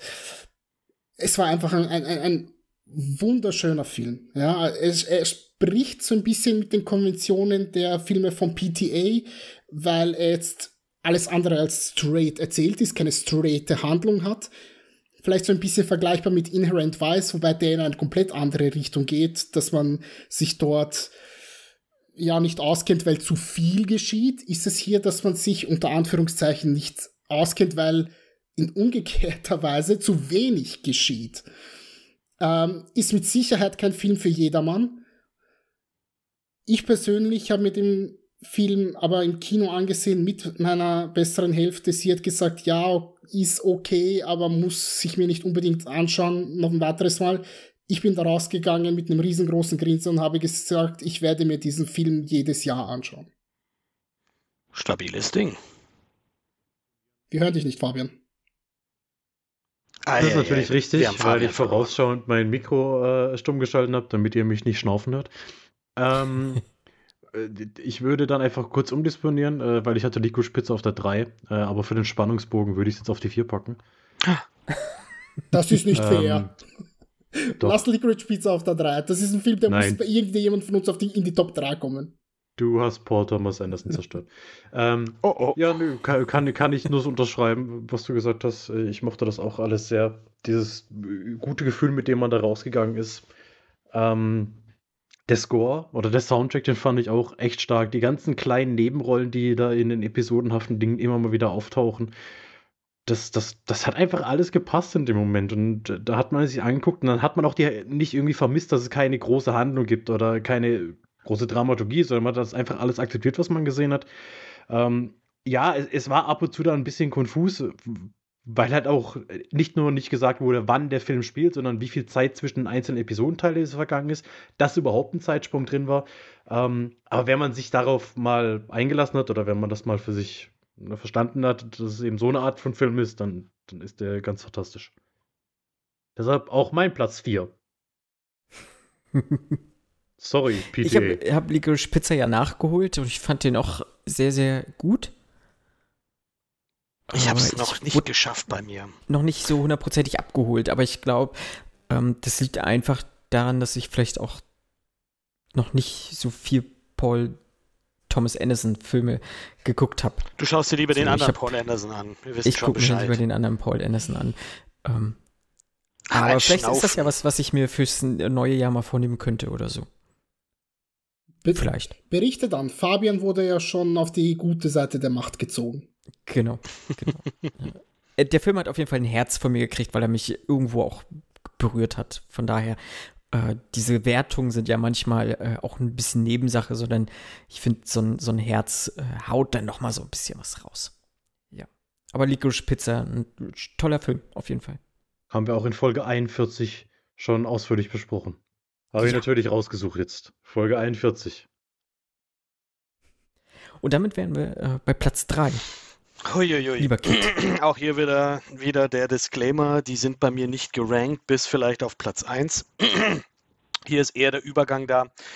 Ähm, wir gehen von dem einen asiatischen Film über eine asiatische Familie zum nächsten über eine asiatische Familie. Äh, der ist dann auch ähm, ja, ähnliche Themen behandelt, ähm, vor allem die Unterschiede zwischen Ost und West und wie halt hier mit verschiedenen Situationen auch umgegangen wird in angesichts eines äh, baldigen traurigen Ereignisses. Ähm, das ist ein Film, den habe ich zumindest nicht besprochen oder nicht angesprochen äh, hier im Podcast bisher, weil ich den auch erst vor kurzem gesehen habe. Entschuldigung. Es geht um den 2019er Film The Farewell. Ich bin großer Fan von Aquafina. Das ich schon mal immer wieder mal äh, erwähnt. Ich mag die Frau, die ist auf eine irgendwie eigene Art cringe witzig. ich finde es super.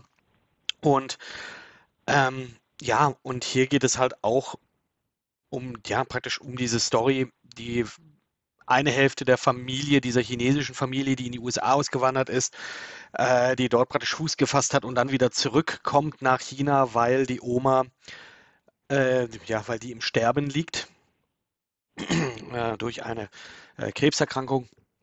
Und es tut mir leid, ich habe gerade irgendwie einen Frosch im Hals. Ich muss mal ganz kurz abhusten. Ich mache mich kurz stumm, klar, Moment.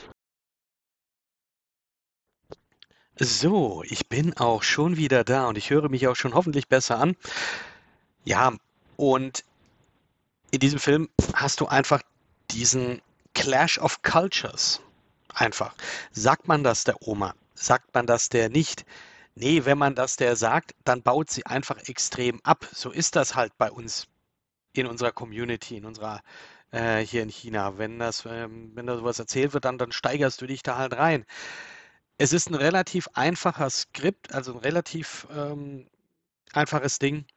Es ist auch ein, ja, ich sag mal, ein Film, der einen auch äh, so ein bisschen Hoffnung dann auch gibt, da aber auch viel auch auf und wieder abbaut und doch auch Unterschiede aufzeigt. Ähm, und hier geht es auch, wie gesagt, wieder darum, dass äh, ich in dem Film auch viele Parallelen zu meinem Leben sehe und ich da einfach deswegen wahnsinnig gut relaten kann. Äh, und ich kann auch absolut verstehen, wenn das für manche Leute nicht der Fall ist. Das ist aber etwas, was A24 einfach wahnsinnig gut macht, ist solche Filme raussuchen und diese dann auf die Leinwand bringen, um Geschichten zu erzählen, die sonst so ein bisschen äh, ja, ein bisschen unbeachtet blieben würden. Einfach aufgrund dessen, dass es hier um äh, vielleicht Kulturen geht, mit denen man an sich weniger zu tun hat oder ja, dem man diese Dynamiken nicht so wirklich äh, sich dann auch bewusst ist durch die, ähm, ja, praktisch durch, ja, die Oma einfach, sie ist die Chefin, was sie gemacht wird, äh, was sie sagt, wird gemacht. Und äh, sie nimmt da, sie packt da auch selber nochmal ran und äh, will da halt einfach, dass diese, äh, der Vorwand, äh, dass alle die nach China gehen, ist ja diese Hochzeit, die dann gefeiert wird von dem Cousin. Und es ist einfach ein, in meinen Augen, ein schöner Edelstein, der vielleicht auch erst aus diesem Sandkasten gefunden werden muss. Ähm, wie gesagt, ich kann wahnsinnig relaten zu diesem Film und deswegen macht er, ja, hat er mich einfach wahnsinnig traurig gemacht, er hat mich äh, fröhlich gemacht, er war teilweise auch ziemlich witzig, wie gesagt, auch hier Aquafina finde ich ganz toll. Und ähm, auch hier die schauspielerische Leistung aller, auch der, der Oma, die ja meines Wissens nach gar nicht mal so eine, äh, ich glaube, das ist auch eine, die nicht wirklich ähm, Schauspielerfahrung hatte bisher. Aber das ist einfach eine gut gespielt. Es, die Emotionen, die werden da so gut rübergebracht. Ja, und deswegen ist das Ding einfach für mich einfach ein sehr äh, schöner, guter Film. Und ich, ja, ich glaube, es hat sich über die letzten, über die, über die regelmäßig den Fernsehsessel-Podcast hört, äh, werdet ihr auch wissen, dass ich da einfach ähm, immer so einen kleinen Boner bekomme, wenn ähm, der wird so halbsteif, wenn ein E24-Film angekündigt wird, weil die doch manchmal, doch meistens schon ziemlich, ziemlich gut sind. Und hier ist das genauso. Der hat äh, mich absolut abgeholt und äh, ja, einfach schön, spaßig, traurig, eine Achterbahn der Gefühle. Ich fand's toll. Sehr gut. Äh, steht schon ewig auf meiner Liste. Äh, Habe ich noch nie mich äh, so dahin gezogen gefühlt, mir diesen Film anzugucken, aus welchen Gründen auch immer. Ist also der ist, der ist auf Netflix, allerdings nur auf Deutsch, aber ich habe es jetzt selber nicht ausprobiert, weil ich den Film tatsächlich, ähm, den, den habe ich äh, hier daheim liegen und konnte ihn dann entsprechend im Original ansehen. Der Film ist wirklich 90 Prozent chinesisch. Also ähm, der ist wirklich in der Sprache. Deswegen macht das dann wahrscheinlich nicht so viel aus, wenn die, ich sag jetzt, lass es 20 Sätze sein im gesamten Film, die dann einfach auf Deutsch synchronisiert sind und der Rest auf Chinesisch bleibt. Das ist völlig in Ordnung. Ähm, also Marco, ich würde ich würd dir den auch, ich würde dir den auch empfehlen. Ich nicht, Fabian, du hattest den, glaube ich, gesehen. Wie fandest du den? Hast du dich, hast du da noch was im Kopf? Ja, ja, also der wäre 2020 auf jeden Fall in meiner Topliste gewesen, äh, weil da habe ich Mhm. den gesehen. Ich fand ihn auch sehr stark. Ich, wü- ich würde tatsächlich aber schon, ja gut, ist halt die Frage, ne, ob in so einer Übersetzung, ich hoffe mal nicht, dass sie dann das ganze Mandarin oder was sie da sprechen auch auf Ja. Deutsch übersetzt haben, weil dann macht der Film einfach keinen Sinn mehr. Nee, überhaupt nicht. Ähm, ich habe den damals auch im O-Ton eingeguckt und ähm, ich habe sehr mit dem connected, auch wenn ich damit eigentlich gar Okay. nichts zu tun habe. Mhm. Ähm, der hat mich auch so ein bisschen an Aquafina rangebracht, die ich auch sehr, sehr lustig finde. Hm. Und der Film, der, der, ja, der hat mich damals echt gekriegt. Hab den, ja gut, jetzt seitdem auch nicht mehr gesehen. Warum auch? Am 2. Ich wollt's Juli grad sagen. 2020 habe ich ihn gesehen. Das ist jetzt nicht ein Film, den ich irgendwie jedes Jahr angucken muss. Ähm, aber trotzdem fand ich den sehr, sehr stark. Du musst auch nicht nur jedes Jahr an die Sterblichkeit deiner Liebsten erinnert werden. Von dem her, das ist schon in Ordnung, glaube ich, wenn man sich den Film nicht jedes Jahr reinzieht. Ähm, aber definitiv mal ansehen, ähm, finde ich hier schon, ist hier schon gegeben und kann man auch schon so aussprechen. Ich Jo. muss zugeben, ich habe noch nie etwas von diesem Film gehört. Ah, interessant. Dann äh, hast du jetzt davon gehört. Ähm, du kannst dir den Trailer reinziehen und wenn du sagst, hey, warum nicht? Gerne. Ich habe Ja. ihn jetzt auf meinem Radar, ja. Sehr schön, sehr schön, sehr schön. Und äh, lieber Kid, weil du schon A24 angekündigt hast, ähm, Hm. mein nächster Film ist nicht von Oh. A24, aber, Oh. aber ich habe ich hab ein- einen Film von A24 in meiner Top 20 Liste und die könnt ihr dann auf jeden Fall in den Shownotes euch angucken, wenn ihr möchtet. Der ist Ähm. nicht in deinen, nur in der Top 20-Liste der A24-Film. Bodies, Bodies, Bodies. Oh, ich hätte einen anderen A24-Film A24-Film bei dir ganz oben gesehen, tatsächlich. Hm. Oh, warte mal. Man, Oh, ja, oh. ja, der ist auch von A24. Oh oh. Everything, Everywhere, All at Once, meinst du? Ja. Da kommen Oh, oh. wir vielleicht nochmal dazu. ja. Äh, Jetzt kommen wir zu einem nicht A24-Film, sondern zu einem HBO Max-Film. Ähm, So. der hierzulande über RTL Plus vertrieben wird und deswegen wahrscheinlich ganz schön unter dem Radar läuft einfach. Und die Rede ist von The Fallout. Im Original heißt dieser Film The Fallout, im Deutschen heißt dieser Film The Life After. Und der Film ist von Megan Park, die kann man kennen, die ist eigentlich Schauspielerin und Sängerin. Äh, sie feiert jetzt hier, glaube ich, ihr Regiedebüt, wenn mich jetzt nicht alles täuscht. Auf jeden Fall äh, ist sie noch sehr frisch in diesem Regie-Game und das hat sie auf jeden Fall sehr, sehr gut gemacht. Denn sie hat einen Film geschaffen, der vielleicht äh, ähnlich wie, wie Euphoria so daherkommt. Ohne das wirklich so cineastisch zu machen, wie Euphoria das macht, weil äh, ich glaube, das kriegt man nicht hin. Also Euphoria ist Alleinstellungsmerkmal, aber äh, The Life After kommt auf jeden Fall dem sehr, sehr nah und auch mit seinen ganzen Figuren, die er hat. Ähm, unter anderem spielt Jenna Ortega hier die Hauptrolle. Sie spielt die Vader und sie überlebt zusammen mit einer der beliebtesten Schülerinnen so der, der Stadt zusammen auf der Toilette äh, eine Schulschießerei in Amerika, also ein, ein Amoklauf sozusagen, ähm, und muss dann mit diesem halt klarkommen. Also es geht dann darum, wie sie wieder versucht, zurück ins Leben zu finden, wie sie versucht, ihre Angst zu überwinden, äh, gleichzeitig, sag ich mal, erste sexuelle Erfahrung, äh, jetzt über Gender hinaus denkend jetzt, ähm, und auch Drogen spielen eine Rolle und all sowas, was diese ganze Bandbreite halt einer jungen Frau äh, so irgendwie dort eventuell begleiten können, wenn man so ein traumatisches Erlebnis halt einfach erfährt. So. Und das ist halt auch so ein Film, wo du da sitzt und denkst, du könntest mitweinen, du könntest äh, dich in manchen Momenten auf einmal mitfreuen äh, und in wieder anderen Momenten möchtest du auch mit aufstehen und einfach mit feiern mit diesen Leuten, äh, weil sie dir so ans Herz gehen so und Jenna Ortega macht das macht das hervorragend ähm, ist eine ganz große darstellerische Bandbreite was sie dort abliefert und das Ende kickt nochmal krass rein. Also der Film ist, äh, ist ein starkes Brett. So einfach. Also es ist wirklich ein hervorragender Film. Nicht, nicht einfach so, weil es halt doch eine schwere Thematik ist, aber äh, ja, für mich verdient der Platz 3. So, ich bin hin und weg von diesem Film. Du ja. hattest mich bei Jenna Ortega. Wenn Jenna Ortega sollte eh viel, viel mehr machen. Ja, auch wenn ich sie mittlerweile wirklich, diese, diese ganzen Wednesday-TikToks und Insta-Reels, die gehen mir so unfassbar auf den Sack. Dieses ich habe drei Filme mit Jenna Ortega in meiner Top 20-Liste. Drei Filme. Oh, Scream? Scream, X. Scream? Ach, stimmt, X, X hat sie auch mitgespielt. Ja, siehst und du mal, die wären bei mir bestimmt auch in der, also in der Top 20 sind die, glaube ich, bei mir auch, wenn ich das so gemacht hätte. Das ja. hört sich genau nach meinem Ding an.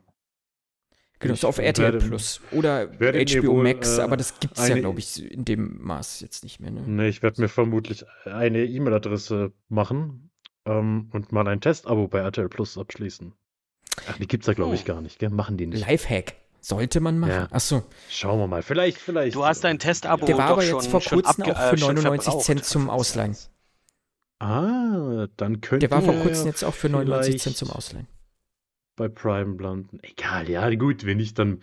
Ach, ganz ehrlich, auf RTL Plus finde ich eh was. Und wenn es Temptation Island VIP ist. Aber das ist ein anderes Thema. Oh, nee, Fabian, gib, nee. Gib Peacemaker nee, nochmal eine Chance, Fabian.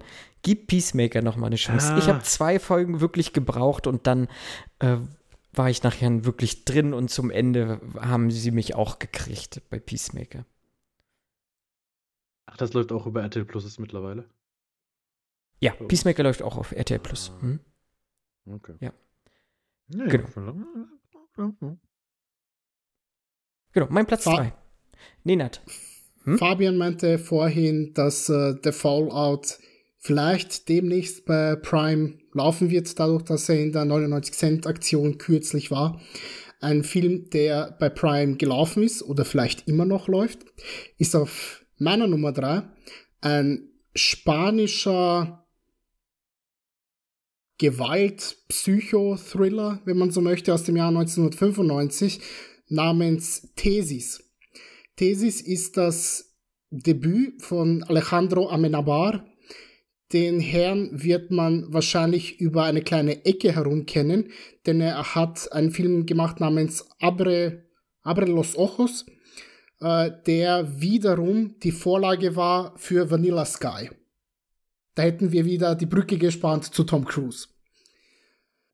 Thesis, worum geht es in diesem Film? Wir haben eine junge Filmstudentin namens Angela, die in ihrer Masterarbeit ähm, ein bisschen etwas verfassen möchte über Gewalt, die Fas das Faszinosum Gewalt in Filmen. Und äh, sich da in der Recherche so ein bisschen in der Schulvideothek ähm, so ein bisschen durchsucht und dabei erfährt von einem Kommilitonen, dass es so ein verstecktes Archiv gibt, wenn man denn so möchte, wo reale Morde, sprich Snuff-Films äh, gedreht wurden, wo ehemalige Studenten und Studentinnen dem zum Opfer gefallen sind. Und sie macht sich da so ein bisschen auf die Suche und recherchiert ein bisschen, was denn da vorgefallen ist in der Zeit, äh, bevor sie das Ganze in die Hände bekommen hat. Und sieht, ja, das Ganze ist unschön gewesen, sage ich einmal. Und sie merkt, je weiter dieser Film voranschreitet, dass ähm, unter anderem ein, einer ihrer Professoren daran möglicherweise beteiligt ist, möglicherweise ein paar ihrer Bekannten. Und der einzige, der ihr so ein bisschen helfen kann, ist eben jener Kommilitone äh, namens Kema, der seinerseits ein riesengroßer Fan ist von so Splatterfilmen aus den 60er bis 80er Jahren, sage ich einmal. Und in diesem Film sieht man tatsächlich auch sehr, sehr viele Ausschnitte aus Filmen, die in dieser Zeit ähm, gelaufen sind. Das heißt, wenn man so Spaß hat an, an den Genrefilmen dieser Zeit, ähm, da werden auf jeden Fall, wird auf jeden Fall einiges aufgegriffen. Ähm, was dieser Film besonders gut macht in meinen Augen, ist, dass er zum einen das Faszinosum Gewalt in den Medien mit Voyeurismus gemeinsam verpackt und zu einem unheimlich dichten und atmosphärischen äh, Thriller gemeinsam kombiniert.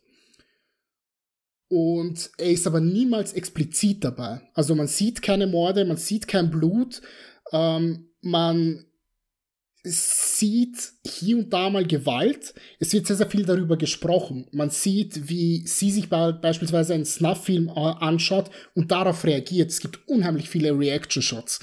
Äh, wobei diese Universität, in der sie ist, alles fast schon trocken, klinisch, sauber wirkt. Also da hat man so einen wirklich schönen Gegensatz in den, in den Bildern. Ähm, der Film ist auch anders, als man es erwarten würde. Alles andere als hektisch. Äh, sie ist nicht die Damsel in Distress, ganz im Gegenteil. Sie ist die Frau, die, ähm, ja, wie kann man, wie kann man das nennen? sofort zur Tat schreitet, sage ich einmal unter Anführungszeichen. Natürlich unter Hilfe ihres Kommilitonen, aber die auch äh, sehr, sehr viel selbstständig handelt. Und das ist selbst für Filme heutzutage alles andere als, ähm, ja, als die Konvention, sage ich einmal unter Anführungszeichen. Äh, dieser Film hat mich wirklich sprachlos gelassen, da man in dieser Konsequenz so etwas nicht sieht den einzigen Film, den ich vorher kannte, der sich mit Snuff-Movies und deren, ich sag's mal ganz dumm, Faszination unter Anführungszeichen auseinandergesetzt hat, war 8 mm. Kennt man vielleicht hier mit Nicolas Cage und so. Aus viel früheren Jahren, als er noch dachte, ich bin ein ernsthafter Schauspieler. Äh, von dem her ganz, ganz große Empfehlung meinerseits. Ich bin sowieso ein großer Sacker für, für Filme von Amenabar. Der Mann macht unheimlich tolle Genrefilme. Ähm, zum Zeitpunkt dieses Films, sprich 95, war er 23 Jahre alt und man sieht, dass er ein enormes Potenzial damals schon gehabt hat und dass er extrem viel Talent hat und das hat er in den nächsten Jahren hervorragend kanalisieren können. Ich dachte, das hört sich nach was an für Marco. Und dann hast du aber gesagt, der ist nicht blutig. Und dachte ich, okay, das ist nichts für Marco. dann war's das. Och doch, es muss ja nicht immer äh, das Blut spratzen und äh, aus allen Körperöffnungen kommen. Ich gebe mich auch mit, äh, mit Anspannung sehr zufrieden.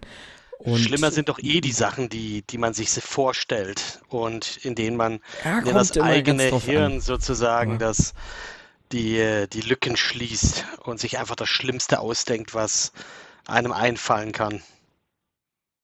Ja, das stimmt. Es äh, durchaus so Situationen, wo das schon schwierig ist. Äh, und gerade wenn es eh nicht gezeigt wird, dann, dann finde ich es auch grausig. Und der Film hört sich genau danach an und äh, da habe ich, hab ich äh, Lust drauf und ich werde mir den bestimmt auf die Liste packen. Und wenn du sagst, dass der Regisseur auch noch ein, zwei weitere Filme irgendwie gemacht hat, die mir gefallen könnten, so, dann äh, bin, ich, bin ich dabei. Ja, also wie gesagt, Abre los ja. Ojos ist einer der stärksten Genrefilme aus Europa, die ich kenne, würde ich jedem Menschen da draußen empfehlen. Geht auch in eine dezent andere Richtung als Vanilla Sky, ist deutlich, deutlich mehr Psychoterror als Vanilla Sky also Vanilla Sky ist da wirklich schon eine sehr, ich möchte nicht sagen unbedingt zensierte Variante, aber schon eine eher verträglichere Variante. Hat, es hat denselben Ausgangsstoff, ja, aber die Filme entwickeln sich so ein bisschen in unterschiedliche Richtungen, sage ich mal. Und ähm, dieser Film ist halt auch, er ist nicht so schwache Nerven. Das möchte ich auf, auf jeden Fall sagen.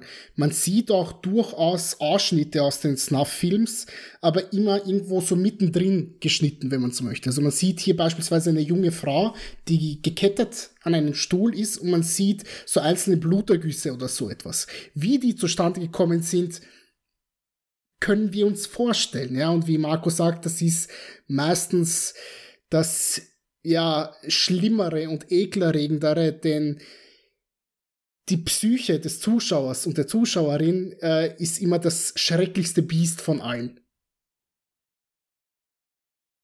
Und übrigens, der Film, äh, zu viel möchte ich dazu sagen, der ist leider nur auf Deutsch verfügbar bei Prime. Ich habe mir so angesehen, aber ich finde die Synchro mehr als in Ordnung.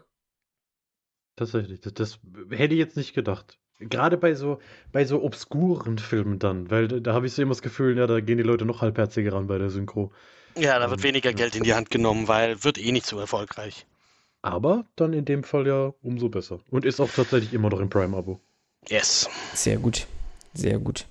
Dann weiß ich ja, was ich morgen gucken werde. Hervorragend. Nicht schlecht. Ja, Fabian, nicht was, schlecht. was, was ist denn äh, dein Platz Nummer tres? Äh, Sie, Senor. Äh, auf keinen Fall ist es Licorice Pizza. Nein. Mit, mit großem Abstand ist er auf Platz 4 gelandet, nämlich. Und wahrscheinlich wird Neda sich umso mehr ärgern, wenn er hört, was bei Platz 3 ist, weil ich glaube, er findet. Ich kann mir vorstellen, dass du den nicht gut findest. Ich habe den jetzt zum ersten Mal gesehen. ist auch so ein Film, wo man wahrscheinlich von jedem gesagt, Geburt, den musst du gesehen haben. Äh, aus äh, dem Jahre 1997.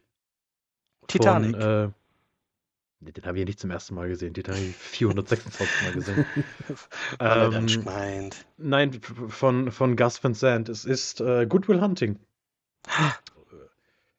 Den, den, den habe ich bestimmt schon zwei, dreimal angefangen und war dann aber vielleicht nie in der richtigen Stimmung oder es hat mich einfach nicht abgeholt und jetzt habe ich ihn zum ersten Mal komplett gesehen und der hat mich sehr gekriegt. Also es war jetzt,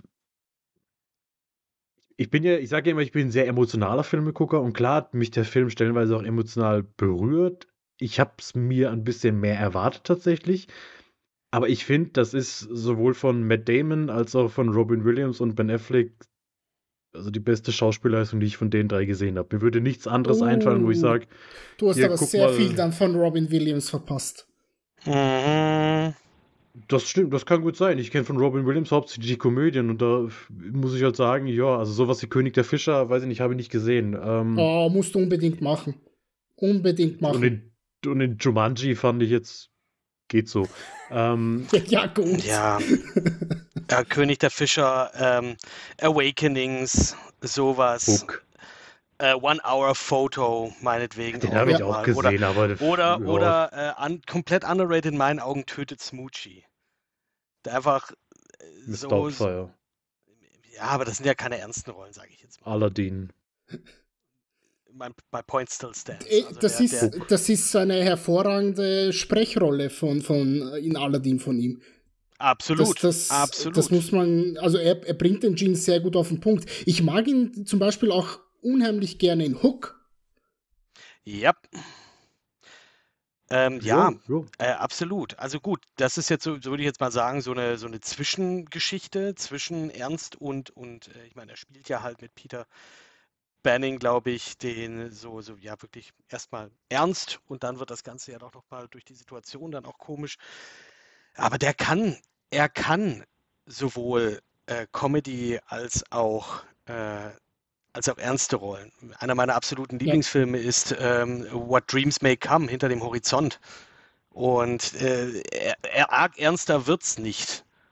Und ähm, ja, aber ich, ich Gut, finde aber schön. würdet also, ihr ihm jetzt absprechen, dass er in Good Will Hunting gut war? Also, nein, um Himmels Ja, Willen, schau, gar nicht. Ganz, ich sag mal so, er hat Filme, die sehr, sehr ernsthaft sind, wo er wirklich gut drinnen ist. Ähm, so etwas wie Insomnia, der oftmals vergessene Christopher Nolan-Film, ähm, spielt er einen hervorragenden Bösewicht. Ähm, das ist eine Facette, die man eigentlich von ihm überhaupt nicht kennt. Ähm, Mhm. Ich finde, ein Film wie Der 200-Jahre-Mann ähm, ist tatsächlich unterbewertet und geht ein bisschen auch unter in seiner persönlichen Filmografie, da man ihn tatsächlich mehr so als, was wäre Der hat so ein? Comedy-Stick an Patch sich. Adams. Weißt Ja. du? Also der, der, der wirklich, wie gesagt, Patch Adams, der Klassenclown. So kennt man ihn. Aber er Oh, der war nicht gut. Wie du gesagt hast, Patch Adams war fürchterlich. Ähm, König der Fischer, Insomnia, der 200-Jahre-Mann. Ähm, gut, Hook geht auch in eine ähnliche Richtung. Äh, One-Hour-Foto. Ähm, Mhm. Ich mag ihn auch in Good Morning Vietnam. Oder aber, ganz, Stimmt. ganz großer Film, Club der Toten Dichter. Das sind alles so Sowieso. Filme, wie ich sagen würde, da, da sieht man schon eine gewisse Bandbreite bei, bei ähm, Robin Williams. Das Problem, was Ja, ich habe natürlich. mit seiner Rolle in ähm, Good Will Hunting ist, für mich zählt das so persönlich zu einem der, dieser, puh, wie kann ich denn das schön verpackt formulieren? Du kannst es auch hässlich verpackt formulieren, einfach okay, raushauen. Gut, dann mache ich das einfach. Prätentiösen, viel gut. Ähm, ich verarsche so ein bisschen mein Publikum Film.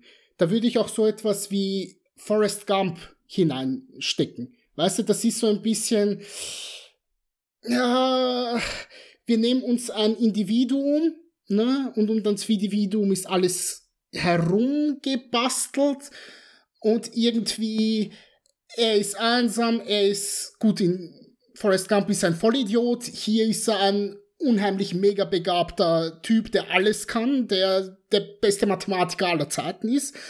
Aber dies, diese Filme sind einfach verflucht arschenprätentiös und ich hasse das. Good Will Hunting doch, ist ein also, also weder Film. Good Will Hunting noch Forrest Gump ist ein Feel-Good-Film. Also das ah, sind ja du, keine du kannst, nee, nee, nee, nee, aber Forrest Gump ist sowas von einem Feel-Good-Film, mein Freund. Aber ja, sowas. Also ich weiß, also Forrest Gump ist für mich absolut kein Feel-Good-Film. Der rennt von einer Scheiße in die nächste. Nee, er wird Millionär sein bester Freund stirbt, seine Frau stirbt, seine Mutter stirbt. Also, Boah, also ich weiß nicht, Forrest Gump ist für mich definitiv kein Feelgood-Film. natürlich, halt, natürlich ist das witzig, wie er von der, wie er von der einen, äh, was weiß ich, Situation in die andere tappt, aber da weiß ich nicht. Also wenn ich sage, ich will eine gute Zeit haben, gucke ich mir nicht Forrest Gump an. Ich schon.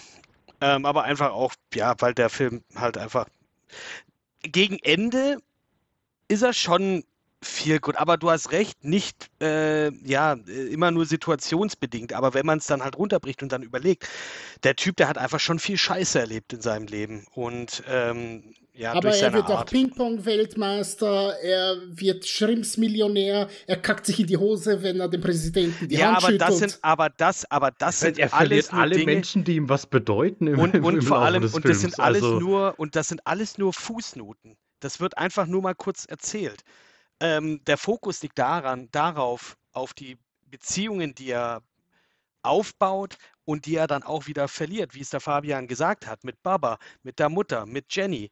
Und da liegt der Fokus drauf. Äh, und so Sachen wie, ah, er wird Ping-Pong-Weltmeister, das wird in einer Szene, in drei Sätzen wird das besprochen. Dass er den Präsidenten trifft, das ist eine Szene ähm, dass er dieses, dieses, und das sind immer nur so kleine Dinge, aber der Fokus hm, liegt dann weißt unterm du, Strich läuft, dann doch da auf, auf die Verbindung, darauf hinaus, dass das alles mit Leichtigkeit geschieht, dass das alles im Fingerschnipsen ist, weißt du, von der Westküste Amerikas bis zur Ostküste. 100 Millionen Menschen folgen ihm. Ah, okay, jetzt bin ich in der Ostküste. Ich drehe mich einfach mal um und renne in die andere Richtung. Ach, hier, guck mal, ich habe ein Gesicht mit Schlamm abgewischt mit einem T-Shirt und deswegen ist jetzt hier ein Emoji entstanden. Das ist alles so Dinge, wo ich mir sage, nee, Alter, komm, hau mir ab mit dem Dreck. Gut, ich meine, klar, dass der, dass der Film auch Humor und Comedy hat, aber also ich weiß nicht, also für mich ist zumindest Forrest Gump definitiv kein klassischer Feelgood-Film. Würde ich auch jetzt hier sagen. Ist ja auch vollkommen egal, geht ja, ja auch nicht um Forrest Gump. Jetzt, es geht um Good Will Hunting es geht um Good Will Hunting. Wie gesagt, auch da finde ich, ist kein klassischer Feelgood-Film. Ähm, ich weiß nicht, ich, wenn Feelgood, vielleicht verstehen wir auch andere Sachen unter Feelgood-Film. Ähm, auf jeden Fall hat er mir sehr gut gefallen. Er hat mich, er hat mich erreicht. Ich finde, wie gesagt, die, die Schauspielleistung von allen Beteiligten sehr stark. Ich finde auch so diese, diese Geschichte dahinter ganz nett mit, mit Ben Affleck und mit dem, die einfach diesen Film geschrieben haben. Ähm, ja, mir hat er sehr gut gefallen. Ich weiß nicht, ob ich ihn noch mal angucken werde. Das ist so ein Film, glaube ich, den hast du einmal gesehen, den brauchst du nicht mehr sehen. Ähm, du hast dir, du hast dir die Zitate, zumindest da du hast dir die Fun Facts angeschaut. Die, die, Was die Story. Ist den Gag von, von Family Guy, dass äh, dann wahrscheinlich nur Matt Damon den Film geschrieben hat? Das weiß ich nicht. nicht. Ich glaube, es, gibt, glaub, es gibt keinen Gag, den Family Guy noch nicht gemacht hat. Das stimmt auch wieder. hm, fair enough. Matt Damon. Matt ähm, Damon. Ja. Das ist dann eher South Park. Ne, das ist Team America, oder? Stimmt. Keine Ahnung. Ja, also, äh, ja, äh, Trey Parker, Matt also Stone, das Parker ist South. Park. Yes. Ich weiß America. nur, dass der Film gefühlt jede, jeden Monat einmal auf Kabel 1 lief. ja, das ist so ein, da ja, das ist so ein typischer Kabel 1-Film, das stimmt. Auch schon einmal gesehen haben, mit Sicherheit. Ich habe aber definitiv keine Meinung zu dem Film. Oder Sat 1 Gold oder sowas. Der Sat 1 Film Film. Sat, ja, der Sat 1 Film. Was ist eigentlich daraus geworden aus dem Sat 1 Film Film? Hm. Die Kinoklassiker, Sat 1 Filmklassiker oder sowas gab es doch auch. Haben wir uns Irgendwie auch schon mal drüber ja. unterhalten, ne? Ja, sehr gut. Ähm, okay, Fabian, danke für Good Will Hunting auf jeden Fall. Ah, schon gutes Ding. Wir machen hier heute erstmal einen Cut und sagen, ihr habt genug Filme schon mal gekriegt, die ihr auf jeden Fall nachholen könnt. Äh, bis zu Teil 2, wo wir dann starten werden mit Platz 2. Wir gehen hoch zur 1, werden noch unsere Flops dann beleuchten und auch nochmal so die ein oder andere Serie hervorheben, die wir gesehen haben. Und ja, weil sonst wird das hier wahrscheinlich äh, ein, ein zu großes Ausmaß annehmen und die Folge irgendwas bei viereinhalb Stunden dauern. Das äh, können wir Das nicht, wollen das wir euch wollen nicht wir euch nicht zumuten. Genau. Aber da machen wir ein schönes Ding draus. Da machen wir ein schönes Ding zum, äh, zum Neujahr. Da könnt ihr euch das äh, reinziehen und äh, gediegen dann, wenn ihr eh noch im Fresskoma seid, euch das äh, dann gemütlich anhören. Und dann mit dem zweiten Die Teil. Folge könnt ihr wir zum Neujahr Da hören. haben wir auch ein paar richtig, da haben wir auch noch ein paar, paar, paar Späße noch vorbereitet. Das, das wird, glaube ich, noch ganz gut. Späße im Sinne von gespannt. F- Filmen. Also, Nö. Fabian. Nein. Nee, das wird du kein Spaß. Jetzt, du musst jetzt was Da muss ausdenken. Kit jetzt, ich habe aber da musst ich du jetzt aber liefern dann mit deinen dass Späßen. Oh du mein irgendwelche Gott. Späße machst. Ja, Top, So richtiges Top 2 haben, haben mir Spaß zu- gemacht. Nach Silvester. Oh, nicht solche Späße, aber einfach, ja, so äh, wenn ihr euch daran labt, dass, dass, dass wir frustriert sind und sauer sind auf irgendwelche Filme, dann äh, gerne nächstes Mal auch auf jeden Fall einschalten. Da wird es auf jeden Fall Material geben. Ja, Yes, das werde ich dann die nächste Folge komplett durchmachen. das finde ich gut. Oh, Das ist der, der Einmarsch der Gladiatoren, war das, glaube ich. Weiß ich nicht. Das ist, Das wäre dann interessant zu, zu hören, wie du dann sprichst und nebenbei diese Melodie. ich bin Beatbox. Ich Krass, wollte also, krasse also du bist, du bist der nächste Razel. Ricka, Ricka, Ricka. The beat and the chorus at the same time. Und, Ach, ähm, Ihr merkt, es Leute. wird nicht besser heute, deswegen ist dieser Nee. Cut, glaube ich, ganz Was? gut angebracht. Und ähm, freut euch einfach auf Teil 2, wenn es hier weitergeht. Und wenn ihr Bock habt, äh, nicht eine Woche warten wollt, dann hört doch einfach die Folgen, die wir zwischendurch mal gedroppt haben. Äh, hört euch unsere Meinung nochmal zu ähm, Paul Thomas Anderson an oder hört euch unsere Folge zu Paul W.S. Anderson einfach an, wenn ihr Lust habt. Die Resident Evil Filme kann ich auch, auch nur schön empfehlen. gewesen. Äh, wir hatten schon ein paar richtig gute Sachen und vielleicht äh, suche ich dann zur nächsten Folge dann auch nochmal unsere Podcast-Sachen raus, äh, was so bei uns an Top-Folgen waren. Yeah, let's go. Ich sag einfach mal Tschüss, wir hören uns in der nächsten Woche und ich freue mich, wenn ihr dann wieder einschaltet und äh, hier auf eurem Lieblingssendeplatz Radio, Fernsehsessel, Podcast, äh, FM 11354, keine Ahnung was. Bis dann. Tschüssi. wow. Ähm, ja, ihr, ihr seid eh committed. Ihr habt den ersten Teil jetzt gehört, ihr seid so weit gekommen, ihr könnt jetzt nicht so kurz vor der Zielgeraden aufhören. Freunde, seid doch vernünftig. Startet euer Jahr mit was Geilem. Startet euer Jahr mit uns. Tschüss. Tschüss. Ain't no lie, bye bye bye. Bye, bye. Finde ich gut. Finde Okay. ich gut. Alles gut. Like it.